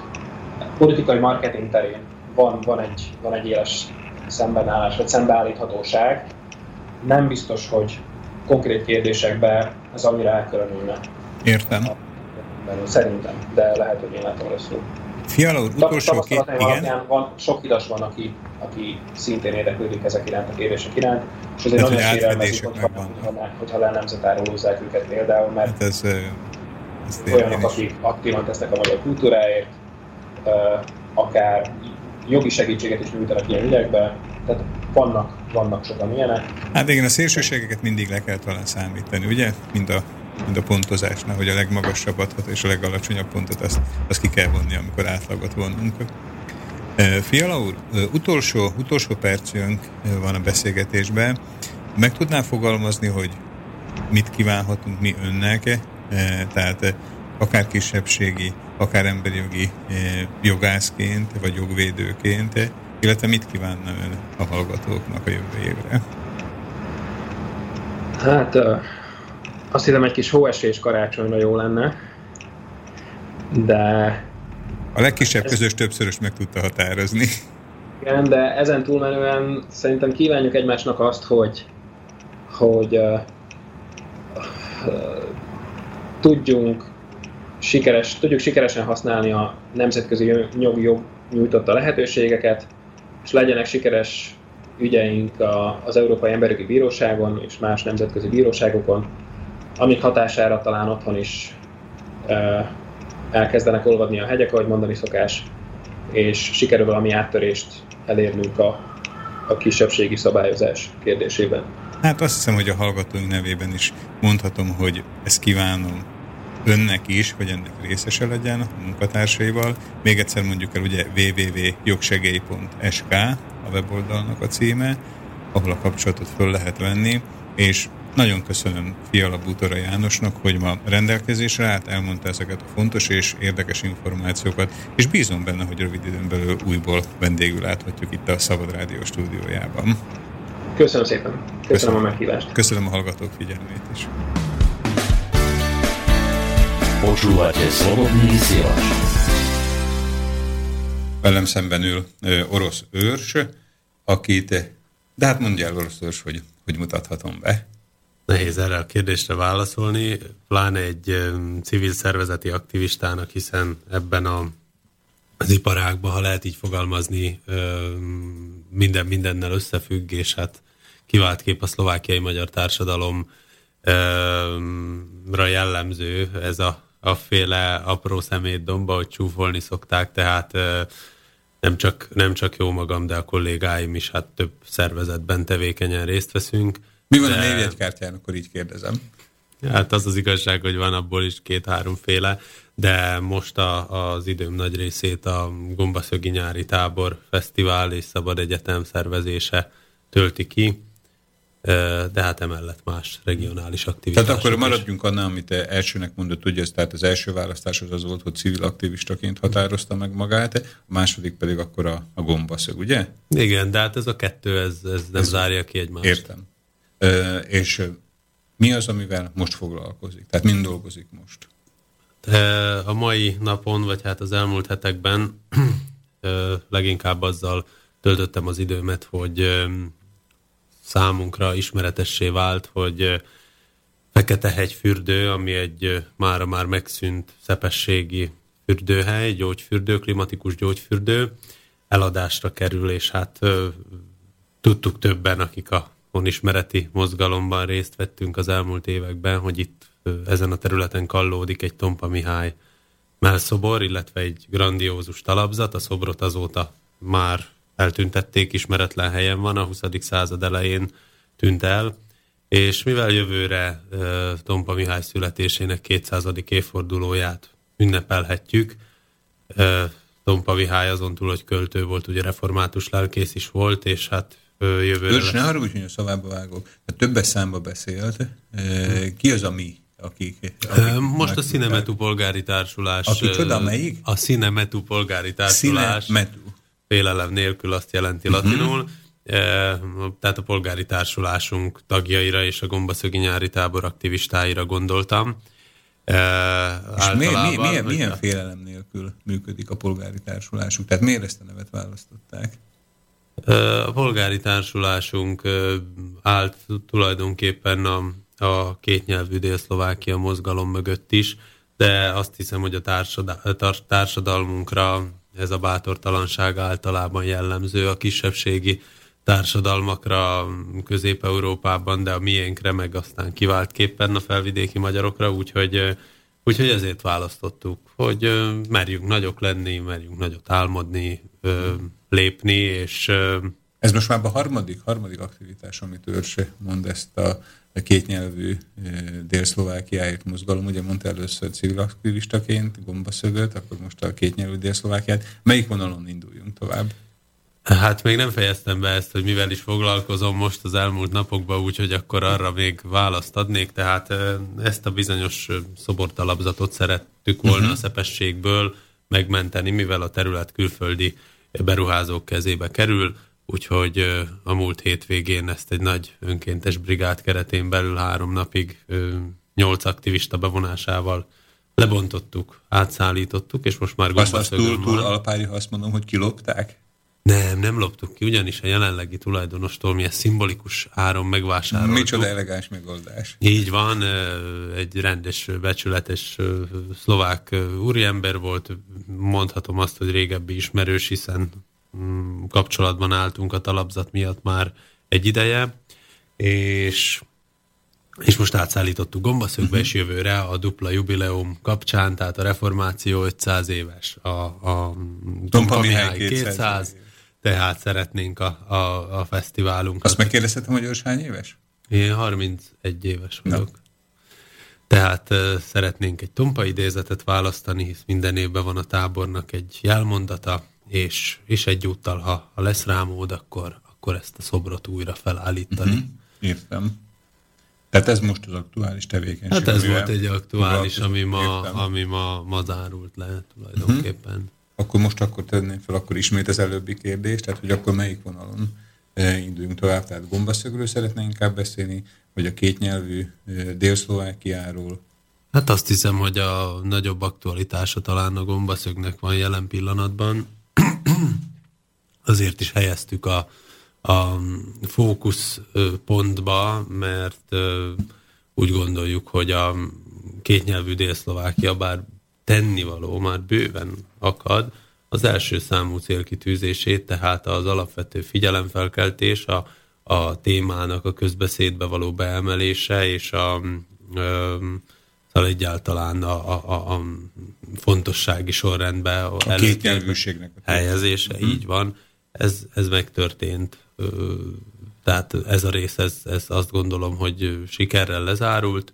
Természetesen, mint hétköznapi aktivisták továbbra is folytatjuk, tehát ha, ha van rá mód, akkor új feliratokat készítünk, és hát a hozzánk köthető különböző események, rendezvények, rendezvényeken természetesen a nyelvhasználat nem nyelvhasználatban nem esik csorba, és úgy gondoljuk, hogy, hogy a jelen társadalom az ifjúság számára talán ez a fajta közösségépítés, amit a gombaszög el tud látni, ez, ez egy olyan fontos feladat, ami Börs, arra megkérhetném, hogy mivel hogy a hallgatóink egy része, tehát nem, nem Szlovákia, az vagy nem a felvidékhez kötődik, hogy röviden, hogy akár a gombaszög fogalmat kifejteni, Hm. illetve a kétnyelvű dél-szlovákiai mozgalmat röviden pár információ szintje, mit tartana mind a kettőről legfontosabbnak elmondani? A Gombaszög az jelenleg a legnagyobb ifjúsági rendezvény, legnagyobb magyar nyelvű ifjúsági rendezvény Dél-Szlovákiában, aminek a gyökerei egészen 1928-ig nyúlnak vissza. Akkor volt Gombaszögön az első cserkésztábor, akkor még cserkésztábor, ö, de szintén közéleti ö, érzékenységgel megfogalmazott programmal, és hát a mai táborunk valahol ezt a szellemiséget, meg a, meg a 60-as, 70-es, 80-as évek művelődési táborainak ö, szellemiségét hivatott továbbvinni azzal, hogy azzal, hogy hát természetesen 10-11 program helyszínen a legkülönbözőbb kínálattal tudjuk a fiatalokat fogadni. Tehát ez egy kb. 2000 bentlakóval működő nyári rendezvény. Tehát ez egy ilyen fesztiválszerű Abszolút, ez egy fesztivál, szabad egyetem, mm, hangsúlyosan kiemelve a közéleti témákat és a közéleti programokat, de hát természetesen... Tehát egy olyan fesztivál, ahol nem csak zene van, vagy, az, vagy a zene inkább csak kiegészítő, meg a... Zene Meg nélkül nincs nyári fesztivál, Igen. buli nélkül nincs nyári fesztivál, nagyon odafigyelünk a sportprogramokra természetesen, hiszen néptestben néplélek. Mindazonáltal két program helyszín is a közéleti témáknak van szentelve, tehát az oktatás, a kisiskolák, a, a felnőtt képzés, az önismeret, természettudományok, uh-huh. irodalom, ez mind-mind a tábor hangsúlyos témái. És a kétnyelvű Dél-Szlovákia mozgalom Még pedig... annyit mondjon el, hogy, mikor? Tehát ennek egy fix időpontja van a gombaszögnek? Igen, mindig július közepén kerül. Július. Július. Tehát a hetedik hónap. Tehát ö, 2017-ben július 10-én fog kezdődni, egy hétig, tehát hét napig tart, és, és minden évben... Na, ez egy egész hosszú. Igen, igen, ez a maga nemében, tehát ez egy hosszú, ezért is a neve Gombaszögi nyári tábor, bár manapság már... Tehát, hogy hosszú legyen a neve is. Hát inkább az, hogy tehát ennek van egyfajta ilyen Jö- tábor jellege. Értem. A, a vendégeink nagy része sem olyan, aki csak estére bejön a koncertekre, ahogy az jellemző a nagy fesztiválokra, hanem, hanem bent, bent lakó, tábor lakó, és idején vagy 2017-ben egy érdekessége lesz a tábornak, hogy hogy a Komáromi járás lakói számára ingyenes a belépés. Minden évben egy járást Aha. kedvezményezünk, hát most Komárom a legnagyobb járás került ö, 2016-ban, terítékre. tehát idén volt? 16-ban a Tőketerebesi és a Lévai járás lakosai Értem. jöhettek ingyen. Akkor két járás volt. Tehát ez volt a gombaszög, gombaszögi nyári tábor, ami akkor ugye július közepén lesz egy Így hét van. időtartamba, és akkor a másik fogalom pedig a kétnyelvű dél-szlovákiáért mozgalom, ugye? Igen, erről már egyébként a, itt a rádióban egyszer ö, Nagy Judit műsorában Igen. volt szerencsém ö, bővebben is beszélgetni. Ö, ez pedig egy ö, elsősorban internetes, ö, de hát sok terepmunkával ö, megvalósult mozgalom, nyelvhasználati mozgalom. 15, több mint 15 ezer követővel a Facebookon, és hát a, a hazai Dél-Szlovákia területén a, a kisebbségi feliratok megőrzéséért, és hát azokra a helyekre, ahonnan ezek eltűntek a, a 20. század folyamán oda a visszahelyezéséért küzdött és küzd a mai napig. Az önök mozgalma volt az ugye, ami a az Ekeli? Így van, az Ekeli vasútállomás. Vasúti megállót, vagy a Vasúti, vasútállomás. ne, vasúti megálló, igen, igen, így a pontos. Két nyelvűsítette, ugye? Igen, legalább És aztán mi lett a tíz sorsa? alkalommal. hát a sorsa a leges legutolsó fejlemény a történetben az az, hogy Érsek Árpádot kinevezésekor, azt hiszem, hogy augusztusban Érsek Árpád ugye a most híd, tehát a híd pártnak a közlekedési minisztere, igen. őt, a, őt a, a beavatása előtt egy, azt hiszem, hogy interjú, vagy, vagy, vagy, vagy ő maga jelentette ezt ki valamilyen sajtótájékoztatón, hogy egy tolvonással el fogja intézni a vasúti megállók kétnyelvűsítését. Hát Nagyon Ezt most jó értelemben, tehát nem úgy, hogy elintézi, hogy adnak Ne, ne, ki, ne, hanem nem, tehát az, hogy, hanem hogy hogy- rendben lesz. Rendben lesz, azóta se uh-huh. történt semmi, hát várjuk a fejleményeket. Mi lenne az önök számára megnyugtató fejlemény? Hát természetesen az lenne a, az lenne a megnyugtató, hogyha 30-as évek végén működő gyakorlat kerülne visszaállításra, tehát egyszerűen a helységnevek meg lennének nevezve. Ennek van egy, tehát több nyelven, és most nem csak a, nem csak a magyarról van szó, hiszen néhány települést ez érint a ruszin kisebbség esetében is, illetve elsősorban az ő esetükben. Tehát ennek van egy kulturális vetülete is. Én azt gondolom, hogy csak színesíti a világunkat, hogyha egyik másik szepességi település vasútállomásán, vagy éppen a, a község elején a helységnévtáblán találkozhatunk a, a német megnevezéssel, a német gyökerekkel. Igazából. és ö, ön ugye most említette tehát azt, hogy hát nem egész egy évszázad, de ezelőtt ugye ezt természetesnek lehetett venni, hogy most miért nincs ez így? Tehát, hogy az elmúlt, hát nem akarom azt mondani, hogy években, de most már lassan évtizedekre jellemző ez, hogy, hogy ez a két nyelvűség nem csak a vasúton, de vegyük úgy, hogy a közigazgatás nagy részébe nincs. Hát, hogy miért? De természetes, ez nem, azt gondolom, hogy természetes, ez, ez ritkán volt a 20. század folyamán. A Csehszlovákia létrejöttekor alapvetően a közigazgatás működtetéséhez volt szükség arra, hogy, hogy, hogy a hivatali, az intézményközi levelezésben, vagy a, vagy a, szóval a köztéri nyelvhasználatban a kisebbségi nyelveket megtartsák, ugyanis egész egyszerűen nem beszélték az ottani emberek a, az államnyelvet, tehát szükség volt a, a Tehát a akkor volt az, hogy ha, hegy, ha a Mohamed nem megy a hegyhez, akkor hegy megy a Mohamedhez, ugye? Tehát, Igen, hogy, meg hát persze nemzetközi egyezmények is Igen. ö, ö, nyomást gyakorló hatással voltak ilyen téren, meg hát volt itt még ugye az országnak egy három milliós német ö, kisebbsége, aki hát szintén elég nagy lobby potenciállal ö, rendelkezett. Tehát most a Tehát két világháború között Két világháború időszakról ugye? beszélünk, tehát annak ellenére, hogy ugye 18-ban megtörtént egy visszalépés, folyamatosan 38-ig, ö, ugye ez a korabeli magyar politikának is egy ambíciója volt, sikerült 38-ig elérni a, a vasútak újra kétnyelvűsítését, a korabeli posta kétnyelvűsítését, és hát természetesen a helységnévtáblák, a közúti irányjelző táblák, amik ma, ma ugye azt lehet mondani, hogy a balkáni országokban is több nyelvűek nálunk nem, tehát ezek, ezek eh, természetesen végig eh, kétnyelvűek voltak. Érdekesség talán az, hogy a, az intézményközi levelezést is lehetett uh-huh. kisebbségi nyelven folytatni, sőt, 20%-os szabály fordítva is vonatkozott a Ez a társadalomra. 20%-os szabály? Ugye ma, ma, ma 20%-hoz van kötve egy adott településen a hivatali nyelvhasználatban a kisebbségi nyelv gyakorlásának lehetősége, nem kötelezettsége, hanem lehetősége. Ez is egy nagyon fontos dolog, tehát hogyha az adott településen 20%-nyi ö, magyar él, akkor ott van lehetőségük arra, hogy mondjuk a hivatalba magyar nyelven adjanak be a községi hivatalba beadványokat, vagy ki legyen helyezve a helységnévtárba. Tehát, hogy tudjam követni azért azt, amit mond. Tehát, hogyha jól értem, akkor annak idején ez inkább egy szükségszerűség volt a, a nem egy nyelvűség. Ugye? Tehát az, hogy a, az országnak a határmenti vidékén a lakosság, ugye hát a gyors határ-határ átvonulás, vagy határ eh, változtatások miatt egyáltalán nem is gondolt arra, hogy ö, most ő szlovákul vagy csehül tudjon, és akkor a hivatal kezdett el a, a lakosság nyelvén beszélni, ugye? Tehát, hogy, hogy például mondjuk magyar lakta vidéken magyarul.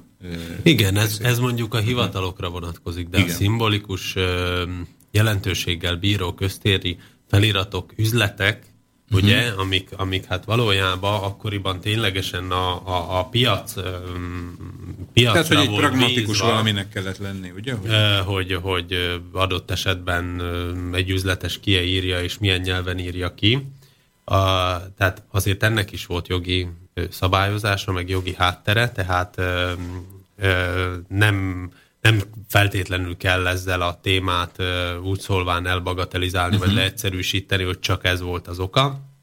Az egy, egy megengedőbb környezet volt. Értem. Tehát az, hogy a pénz... Kézenfekvőbb volt az, hogy több nyelven. ment A bankjegyeken, ugye a csehszlovák bankjegyeken ott voltak a címletek magyar nyelven, és a, a horti korszak pengőin is ott voltak szlovák nyelven a címletek Értem, feltüntetve, vagy, vagy ahogy mondtam, ez a 20%-os szabály fordítva is igaz volt, tehát hogyha az adott településen a kisebbség meghaladta a 80%-ot, és a, a, a tehát a csehszlovák nemzetiségű egyébként többségi lakosság azon a településen kisebbségben volt. 20% alatt, akkor Igen. nem is volt köteles a, a településbe biztosítani Mhm. mondjuk a hivatalban a, a, a csehszlovák nyelvű, hiszen így nevezték a csehszlovák nyelvű kommunikációt. De igen, ugye, mert akkor az volt, a- az dívott, hogy az egységes csehszlovák nemzet létezik. Ugye, Pontosan. tehát, hogy arra alapozódott az a, a A világháború utáni koncepcióban volt ugye? egy, igen, egy ilyen, egy ilyen Értem. ö, Jó, propagandisztikus tehát ez volt, ez volt a, ugye mostan innen 2016-ból nézve a, a, a múlt, ha nem is a régmúlt, de legalábbis a kezdetek. És milyen most a tapasztalatuk a, a kétnyelvűségnek a bevezethetőségével? Említett ugye konkrét példát a, a vasutat, ahol várat magára azért a megoldás. Talán ugye, most nem tudom, hogy elhamarkodott ígéretet köthetünk Érsek Árpád miniszterhez, vagy, vagy ez talán egy hosszabb távú, hosszú vajúdás lesz, amíg ez megszületik. Hogy látja? Az az igazság, hogy nem szeretnék feleslegesen károgni vagy ítélkezni, addig, amíg a konkrét lépések, mert azért abban bízok, hogy valamilyen lépésekre sor fog kerülni, tehát, hogy ezeket nem látjuk a gyakorlatban. Pe- Természetesen van egy félelmem, hogy hogy fog ez a történet kinézni. És mi ez a félelme? Hát az, hogy egész egyszerűen felemás lesz a, a, az eredmény, tehát megint, megint nem a vasútat fogja kötelezni a, a törvény, vagy a törvénymódosítás, vagy a, vagy a technikai műszaki normának a módosítása, hanem majd a községeknek lesz lehetősége kérvényezni, aztán majd felmerül. Tehát, hogy ez akkor- így akkor így, eh, ahogy mondják, hogy tehát eh, nem akarok megint egy ilyen alpári kifejezést mondani, de eltaknyolódik a dolog. Eltaknyolódik meg hát a leg, ö, legalibistább megfogalmazása öm, az ilyetén való sikertelen érdekérvényesítésre az, hogy nincs erre a történetre igény. Uh-huh. Tehát, ugye Ezt most a utóbbi időben ugye egyre többet eh, lehet hallani. Hát ezt azért halljuk egyre többet, mert egyszerűen nincsenek eredmények, és hát valahogy meg kell ezt, ezt magyarázni, de, de alapvetően az emberek nem születnek szabadságharcosnak, tehát nem lehet elvárni egy hétköznapi embertől, hogy ő minden alkalommal külön kérvény, ö, külön sorban állás, esetleg még várakozás, Szóval egy szó, mint száz, hogy mindenki azért megnyújtsa az ügyintézését, hogy ezt az úgynevezett lehetőséget kihasználja. Mert ugye a hivatalok ezt nem kézenfekvő formában uh-huh. kínálják. Tehát, hogy macerás ezt, ugye? Na, macerás, mert ott, ahol, ott, ahol öm, Komáromban mondjuk a hivatalnokok öm, nagy része beszéli még ugye a, a helyi többség nyelvét, addig mondjuk Rimaszombatban ez nem feltétlenül igaz.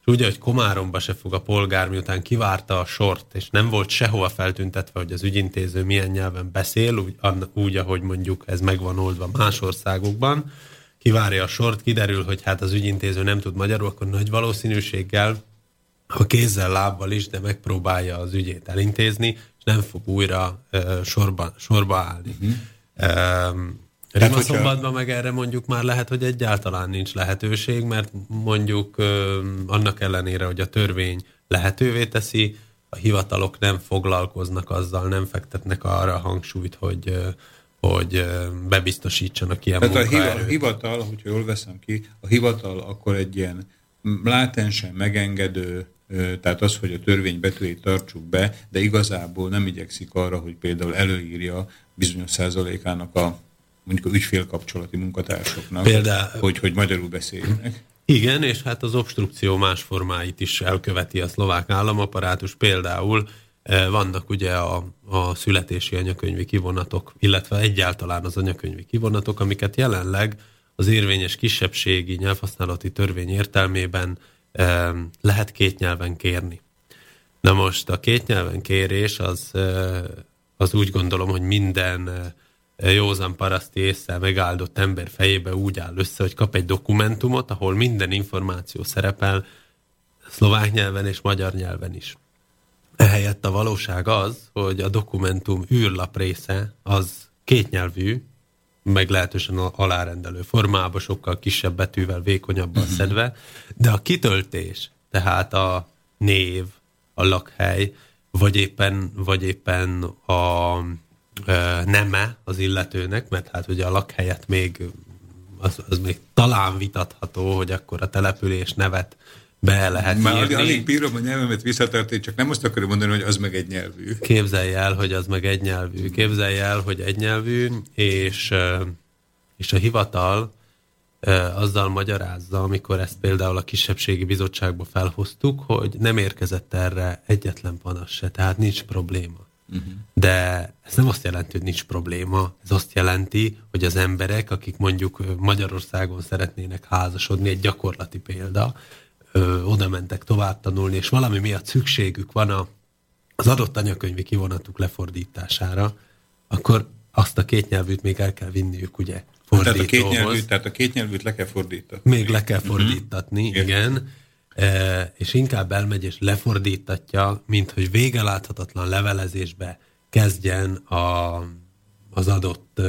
Ezt úgy képzeljük el, akkor most így a rádió hallgatók nevében is kérdezem, tehát, hogy, hogy egy Szlovákiában kiadott, kiadott kétnyelvű anyakönyvű kivonatnak mondjuk a baloldali részébe azon odaírva, hogy nem, a, tehát a gyereknek a neme szlovákul, magyarul maga az, hogy nem. igen, És a jobb oldalon, ahol az lenne, hogy fiú vagy lány, akkor de nincs odaírva, hogy fiú vagy lány magyarul, Csak csak szlovákul. a szlovákul. pontosan. Értem. Pontosan. Tehát akkor ez felébe kétnyelvű, felébe egynyelvű. Gyakor, de gyakorlatilag nem lehet kétnyelvűnek nevezni, Értem. mert attól a perctől kezdve, hogy el kell vinni fordítóhoz, Értem, értem. De ez csak Karinti- egy a sok példa között. Karinti Ferencnek van egy, egy, egy rövid kis karcolata arról, hogy Angliába, még a második világháború után is, sokáig úgy volt megoldva a hideg és a meleg víz a mosdókba, hogy jobb oldalon van egy külön csap hidegvizes, bal oldalon Pontosan, igen. meleg csap, és akkor a mosdóba ez majd összekeveredik, be kell dugaszolni. Aztán sok kritika érte, hogy ez már maradi dolog, modernizálni kell. 20 éve 20 évre rá újból elment Angliába Karinti Ferenc, és akkor a hotelben látja, hogy már csak egy csap van, amin ugyanúgy, mint Európában, hogy hideg-meleg víz keveredik. És akkor látja, hogy ők csak összevonták a két csapot, tehát egy csőbe, van külön melegvizes cső, van külön hidegvizes cső, tehát megmaradt a régi rendszer, csak most már egy egy csövön keresztül jön a, az egész. Tehát nincs keverése úgy, mint nálunk. Ez most talán nem túl plastikusan mondtam Igen, el a, igen, el igen, a dolgot. igen. Tehát, hogyha jobb, ké, jobb kéz felé húzta át az ujját a, a vízsugáron, akkor ott csak a hideget érezte, ha bal kéz felől húzta át, akkor ott meg csak a Csak a meleget, Értem. igen. Értem. szóval, mik, a, mik, a, mik a lehetőségek, hogy ez ellen tegyenek valamit? Már nem a hidegvizes meleg csap ellen, hanem a, a felemás kétnyelvű dokumentáció, vagy hát általában a kétnyelvűség. Tehát, hát, Elsősorban a, a politikummal kell azt tudatosítani, hogy a megmaradásunk egyik záloga. Nem lesz tőle olcsóbb a kenyér, nem lesz tőle több, több munkahely, de nézzel kényelmesebben nekem, hogy a fogunk. szavába vágok. Hogyha azt mondja, hogy a politikumnak a, e, kell ezt tudatosítani, mondja már meg, hogy melyik politikumnak, a többségi nemzeti politikumnak, vagy a Ne, kisebbségi én azt gondolom, hogy először a kisebbségi nemzeti, tehát a nemzetiségi hmm. politikumnak kell ennek a fontosságát tudatosítani. Ez egy dolog a mozaikból, ott vannak az iskolák, az iskolahálózat, ott van a munkahelyteremtés, természetesen. Mi a portfólióból, ebből a széles portfólióból ezt a problémakört ragadtuk ki. Mégpedig azért, mert azok az aktivisták, akik, akikkel a KDS-t alapítottuk, KDS, az mi? két nyelvű igen. ö, részt vettek a népszámlálási kampányban, és végignéztük a népszámlálási eredményeket, és láttuk, hogy milyen azokon a településeken, amelyekkel több időnk volt foglalkozni, amelyekkel kevesebbet, és, és arra jutottunk, hogy azért a nyelvhasználat, az anyanyelv, annak a konyha nyelvé degradálódása, az anyanyelvi oktatás azért csak ha, ha, ha talán a legelső és legfontosabb kérdés, ami meghatározza az adott személy nemzeti identitását. Tehát, hogyha erre nem figyel oda a politikum kellőképpen, akkor előbb-utóbb nem lesz, aki őket megválassza. Tehát Őrs, maga egy fiatal ember, ugye, ha jól emlékszem, azt mondta 31 év. így van. Akkor, amikor készültem erre a beszélgetésre, ugye néhány ismerősömmel megosztottam azt, hogy ki lesz a vendégem, elhangzott az is, hogy ön lesz az az ember, aki egyesíteni fog. Tehát ön lesz az, a szlovákiai magyarságnak, a kisebbségnek, tehát a magyar kisebbségnek az új vezetője, az emblematikus Persze. vezetője. Ez egy vélemény. Most nem, nem, nem is azt akarom, hogy ezt minősítse, de nem érzi ön úgy azt, fiatal kora ellenére viszont a nagy tapasztalatával a háta mögött, hogy a szlovákiai magyar politikum az annak elég hosszú ideje volt arra, hogy ezt tudatosítsa. Tehát, hogy, hogy ön, ön perspektívan beszél, mint egy jövő időbe felszólításképpen, hogy a politikumnak ezt tudatosítania kell. Ugye itt 89-től ma 2016 van, tehát eltett lassan 27 év. Ez alatt megváltozott a megyerendszer, megváltoztak a történelmoktatásnak a, e, a, a tartalma, tehát az, hogy az identitásunk, amit ön, ön előbb említett, hogy hogy ivódik be a gyermekeinkbe, vagy pedig a gyerekekbe az általános iskolába, vagy az alapiskolába. Tehát, hogy annyi, és, és gondolom ön ezt még tudná sorolni ezeket a dolgokat többet, mint én, hogy, hogy melyik politikum, melyik kisebbségi politikumnak kéne ezt tudatosítani, az, amelynek már volt negyed évszázada erre. Hát, hogyha örökre leírnánk ugye a szlovákiai ö, magyar közügyeket és a közösségünk politikai képviseletét, akkor, akkor hát nem volna érdemes ö, mondjuk egy közéleti ambíciókkal, vagy egyáltalán közi, közügyi ö, érzékenységgel rendelkező embernek fölkelnie holnap. Tehát én azért hiszek abban, hogy, hogy a dolgokat lehet jobban de ön, csinálni. ön miért a politikusokat akarja meggyőzni, miért nem a választókat? Tehát miért nem, miért nem ön?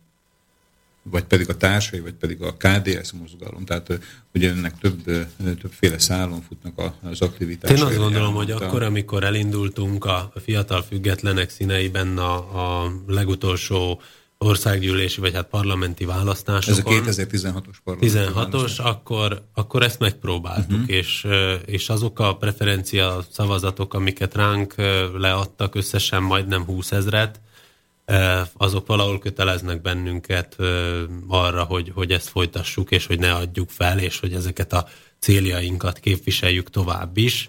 Most nem sikerült ezen a szintéren. Hmm, szerintem azért ugye négyen indultak, ha jól Négyen tudom, ugye? indultunk, igen. Most én nem akarom eljátszani azt, hogy alapvető dolgokat nem tudok, tehát az ön, ön politikai aktivitásra, ugye önök az MKP listáján Így van. indultak, négy, négy jelöltjük volt, ugye, és négyen... Akár csak önök, igen. igen, igen. Tehát ugye onnét is tudom elsősorban. Tehát ugye így értek el önök 20 ezer preferencia szavazatot, ami talán a első, tehát a leg, legmagasabb kategóriába helyezte az önök négyes fogatát, hogy, hogy egy ilyen társadalmi támogatottsággal még mindig más politikusokat akarnak meggyőzni, tehát miért nem, miért nem közvetlenül kommunikálnak akkor a választókkal? Ezt megtesszük a saját csatornánkon, tehát aktívan használjuk a, a fiatal függetlenek Facebook oldalát, és hát a választások óta is gyarapodott a szimpatizánsaink száma, legalábbis az internetnek ebben a furcsa és megtévesztő világában. Mindazonáltal mindazonáltal... El tudja azt képzelni, hogy a következő választásokon, hogyha, hogyha például nem valamilyen túlkorai előrehozott választások lesznek, tehát induljunk ki például 2020-ból, ugye akkor lesznek a következő választások, parlamenti választások, hogy el tud képzelni elméleti szinten egy olyat, hogy nem önök fognak indulni egy más pártnak a listáján, hanem egy más párt, más ma létező párt emberé fognak az önök listáján indulni? Hát ez elég meredek elképzelés. Én azt gondolom, hogy ehhez, a, ehhez a, az újrakezdéshez, hogy, hogy tudatosítsuk, hogy na most ez az a történet volt az elmúlt 27 év, amikor 100 millió matszor is a történet, történelem folyamán a saját hibánkból tanulunk, tehát ehhez az újrakezdéshez mindenkire szükség van. Tehát uh, itt a, úgy szólván a nemzet, nemzet vagy a nemzetiség egyesítését, azt nem hibás lenne azzal kezdeni, hogy, hogy megnevezzük, hogy ki nem tartozhat bele. Tehát e, ehhez mindenkire, mindannyiunkra szükség lesz, és én bízom benne, hogy, hogy mi is részesei lehetünk, öm, hogyha kellően, kellően sokat fogunk dolgozni, és és az elképzeléseinket nem adjuk fel, hitelesek tudunk maradni, akkor részesei lehetünk ennek a változásnak. Ős még a beszélgetésünk, vagy a mostani beszélgetésünk végére, én remélem, hogy még, még többször vendége lesz a stúdiónak. Itt most említette a nemzet fogalmát, tehát az, hogy a nemzet újra, most ugye beszélünk a szlovákiai magyar nemzetrésznek a e, fogalomkörébe, vagy tárgykörébe, tehát a nemzetet említette, hogy ön vagy önök, tehát a társaival, akkor, amikor nemzetet mondanak, akkor a, az összeszlovákai magyar nemzetiségű polgárra gondolnak, vagy pedig azokra, akik, akik például nem vallják a kettős identitást. Tehát ugye most az utóbbi években, ugye azóta, mióta a hídpárt megalakult, tehát egyre inkább a közbeszédnek a tárgya lett a kettős identitású polgároknak a nagy száma. Tehát, hogy önök azokkal számolnak, amikor nemzetet mondanak, akik, akik csak magyarok, vagy azokkal is, akik bizonyos szempontból magyarok, bizonyos szempontból nem magyarok már. Hát ahogy előbb elmondtam az előző válaszomban, hogy szerintem mindenkire szükség lesz ahhoz, hogy, hogy ezt a, ezt a délszlovákiai társadalmat valamilyen formában gatyába rázzuk, vagy, vagy éppenséggel a, a kívánt jogait kivívjuk, tehát természetesen mindenkire gondolok, aki tágabb értelembe köthető a, a, a szlovákiai magyarsághoz. Most legközelebb, a, e, tehát azt tudjuk, hogy most mivel foglalkoznak, ami előre láthatóan vár önökre ebbe a, ebbe a munkába. Azt tudja valahogy már konkretizálni? Tehát mi az, amit mondjuk az elkövetkező, hát most már ugye év vége lesz lassan, de ami az elkövetkező hetek, hónapokban a kétnyelvű dél-szlovákiai mozgalomnak a munkáját, vagy az aktivitását leköti és már és le, lehet róla beszélni. Hát mindenképpen ezt a vasúti nyelvhasználat ügyét, ezt fel szeretnénk melegíteni, tehát ennek van egy aktualitása, akár csak az, hogy a, hogy a vasúti nyelvhasználattal kapcsolatos Európai Parlamentbe benyújtott petíciónkat befogadta a petíciós bizottság. Na erről Tehát gyorsan mondjon még. Elindult egy folyamat, ami, ami miatt Tehát kiröhögtek bennünket. egy petíciót a... Mi tavasszal benyújtottunk egy petíciót, és meg is kaptuk a károgóktól, hogy ez olcsó kampányfogás, uh-huh. de, de... De mert ezt a választások előtt nyújtották be. Hát abban az időszakban, Értem. ugye hát a választások előtt is van élet, tehát az nem azt jelenti, hogy nem járunk ki az utcára. Persze. Én úgy gondolom, hogy ha valaki ezt csinálja hat éven keresztül, akkor és van a választások előtt. Ekelen 11-szer kihelyezi a vasúti táblát, az mondhatja hitelesen a választások előtt két nappal is, hogy, hogy ezt kívánja Értem. folytatni, tehát tehát emiatt én nem alszok rosszul, hogy ez januárban vagy februárban történt, és ezt a petíciónkat befogadta a petíciós bizottság, amire egyébként az nem európai... számítottunk. Az Európai Parlament, Parlament Petíciós Bizottsága, aki egyúttal az Európai Bizottságtól kért ö, állásfoglalást az ügybe, egy szó mint száz az Európai Parlamentre jellemző ö, állóvizet, testpettséget, egy icipicit talán ö, meg sikerült felkavarni. Téma Tehát, lett ez az, az ügy. Az, az, az elképzel, tehát mi, mi, mi lesz a jó fejlet ennek a dolognak? Hát mikor, a... mikor fognak örülni, ha mi történik? Hát akkor fogunk örülni, hogyha, hogyha ö, olyan irányban haladnak a dolgok, hogy mondjuk Szlovákia kap egy erős ajánlást ebből az irányból. Ez a maximum, Tehát ebből lehet egy, lehet, lehet egy uniós ajánlás ebből? Tehát lehet. Szlovákia számára. Vagy így pedig van. egy általában egy ajánlás, ami Szlovákiára is vonatkozik. Így van, így van. a Konkrétan a vasúti használatát, tehát a vasúti vagy a Mi a vasútra, a vasútra fókuszáltunk ebben a, ebben a beadványunkban, hiszen Még a végén az lesz, hogy önök teremtenek jogalapot érsek miniszternek arra, hogy egy tolvonással kiadhassa a rendeletet, nem? Egy uniós ajánlásra E, igen, ha jól, ha jól tudom, akkor Csáki Pál pontosan erre hivatkozva fel is szólította egyébként a miniszter urat, hogy, hogy próbálja meg a kérdést mi hamarabb rendezni. Hát meghívtuk mi is a miniszter urat a, a valamelyik közeli, eh, közeli jövőbe eh, tartandó, vagy sugárzandó műsorunkba.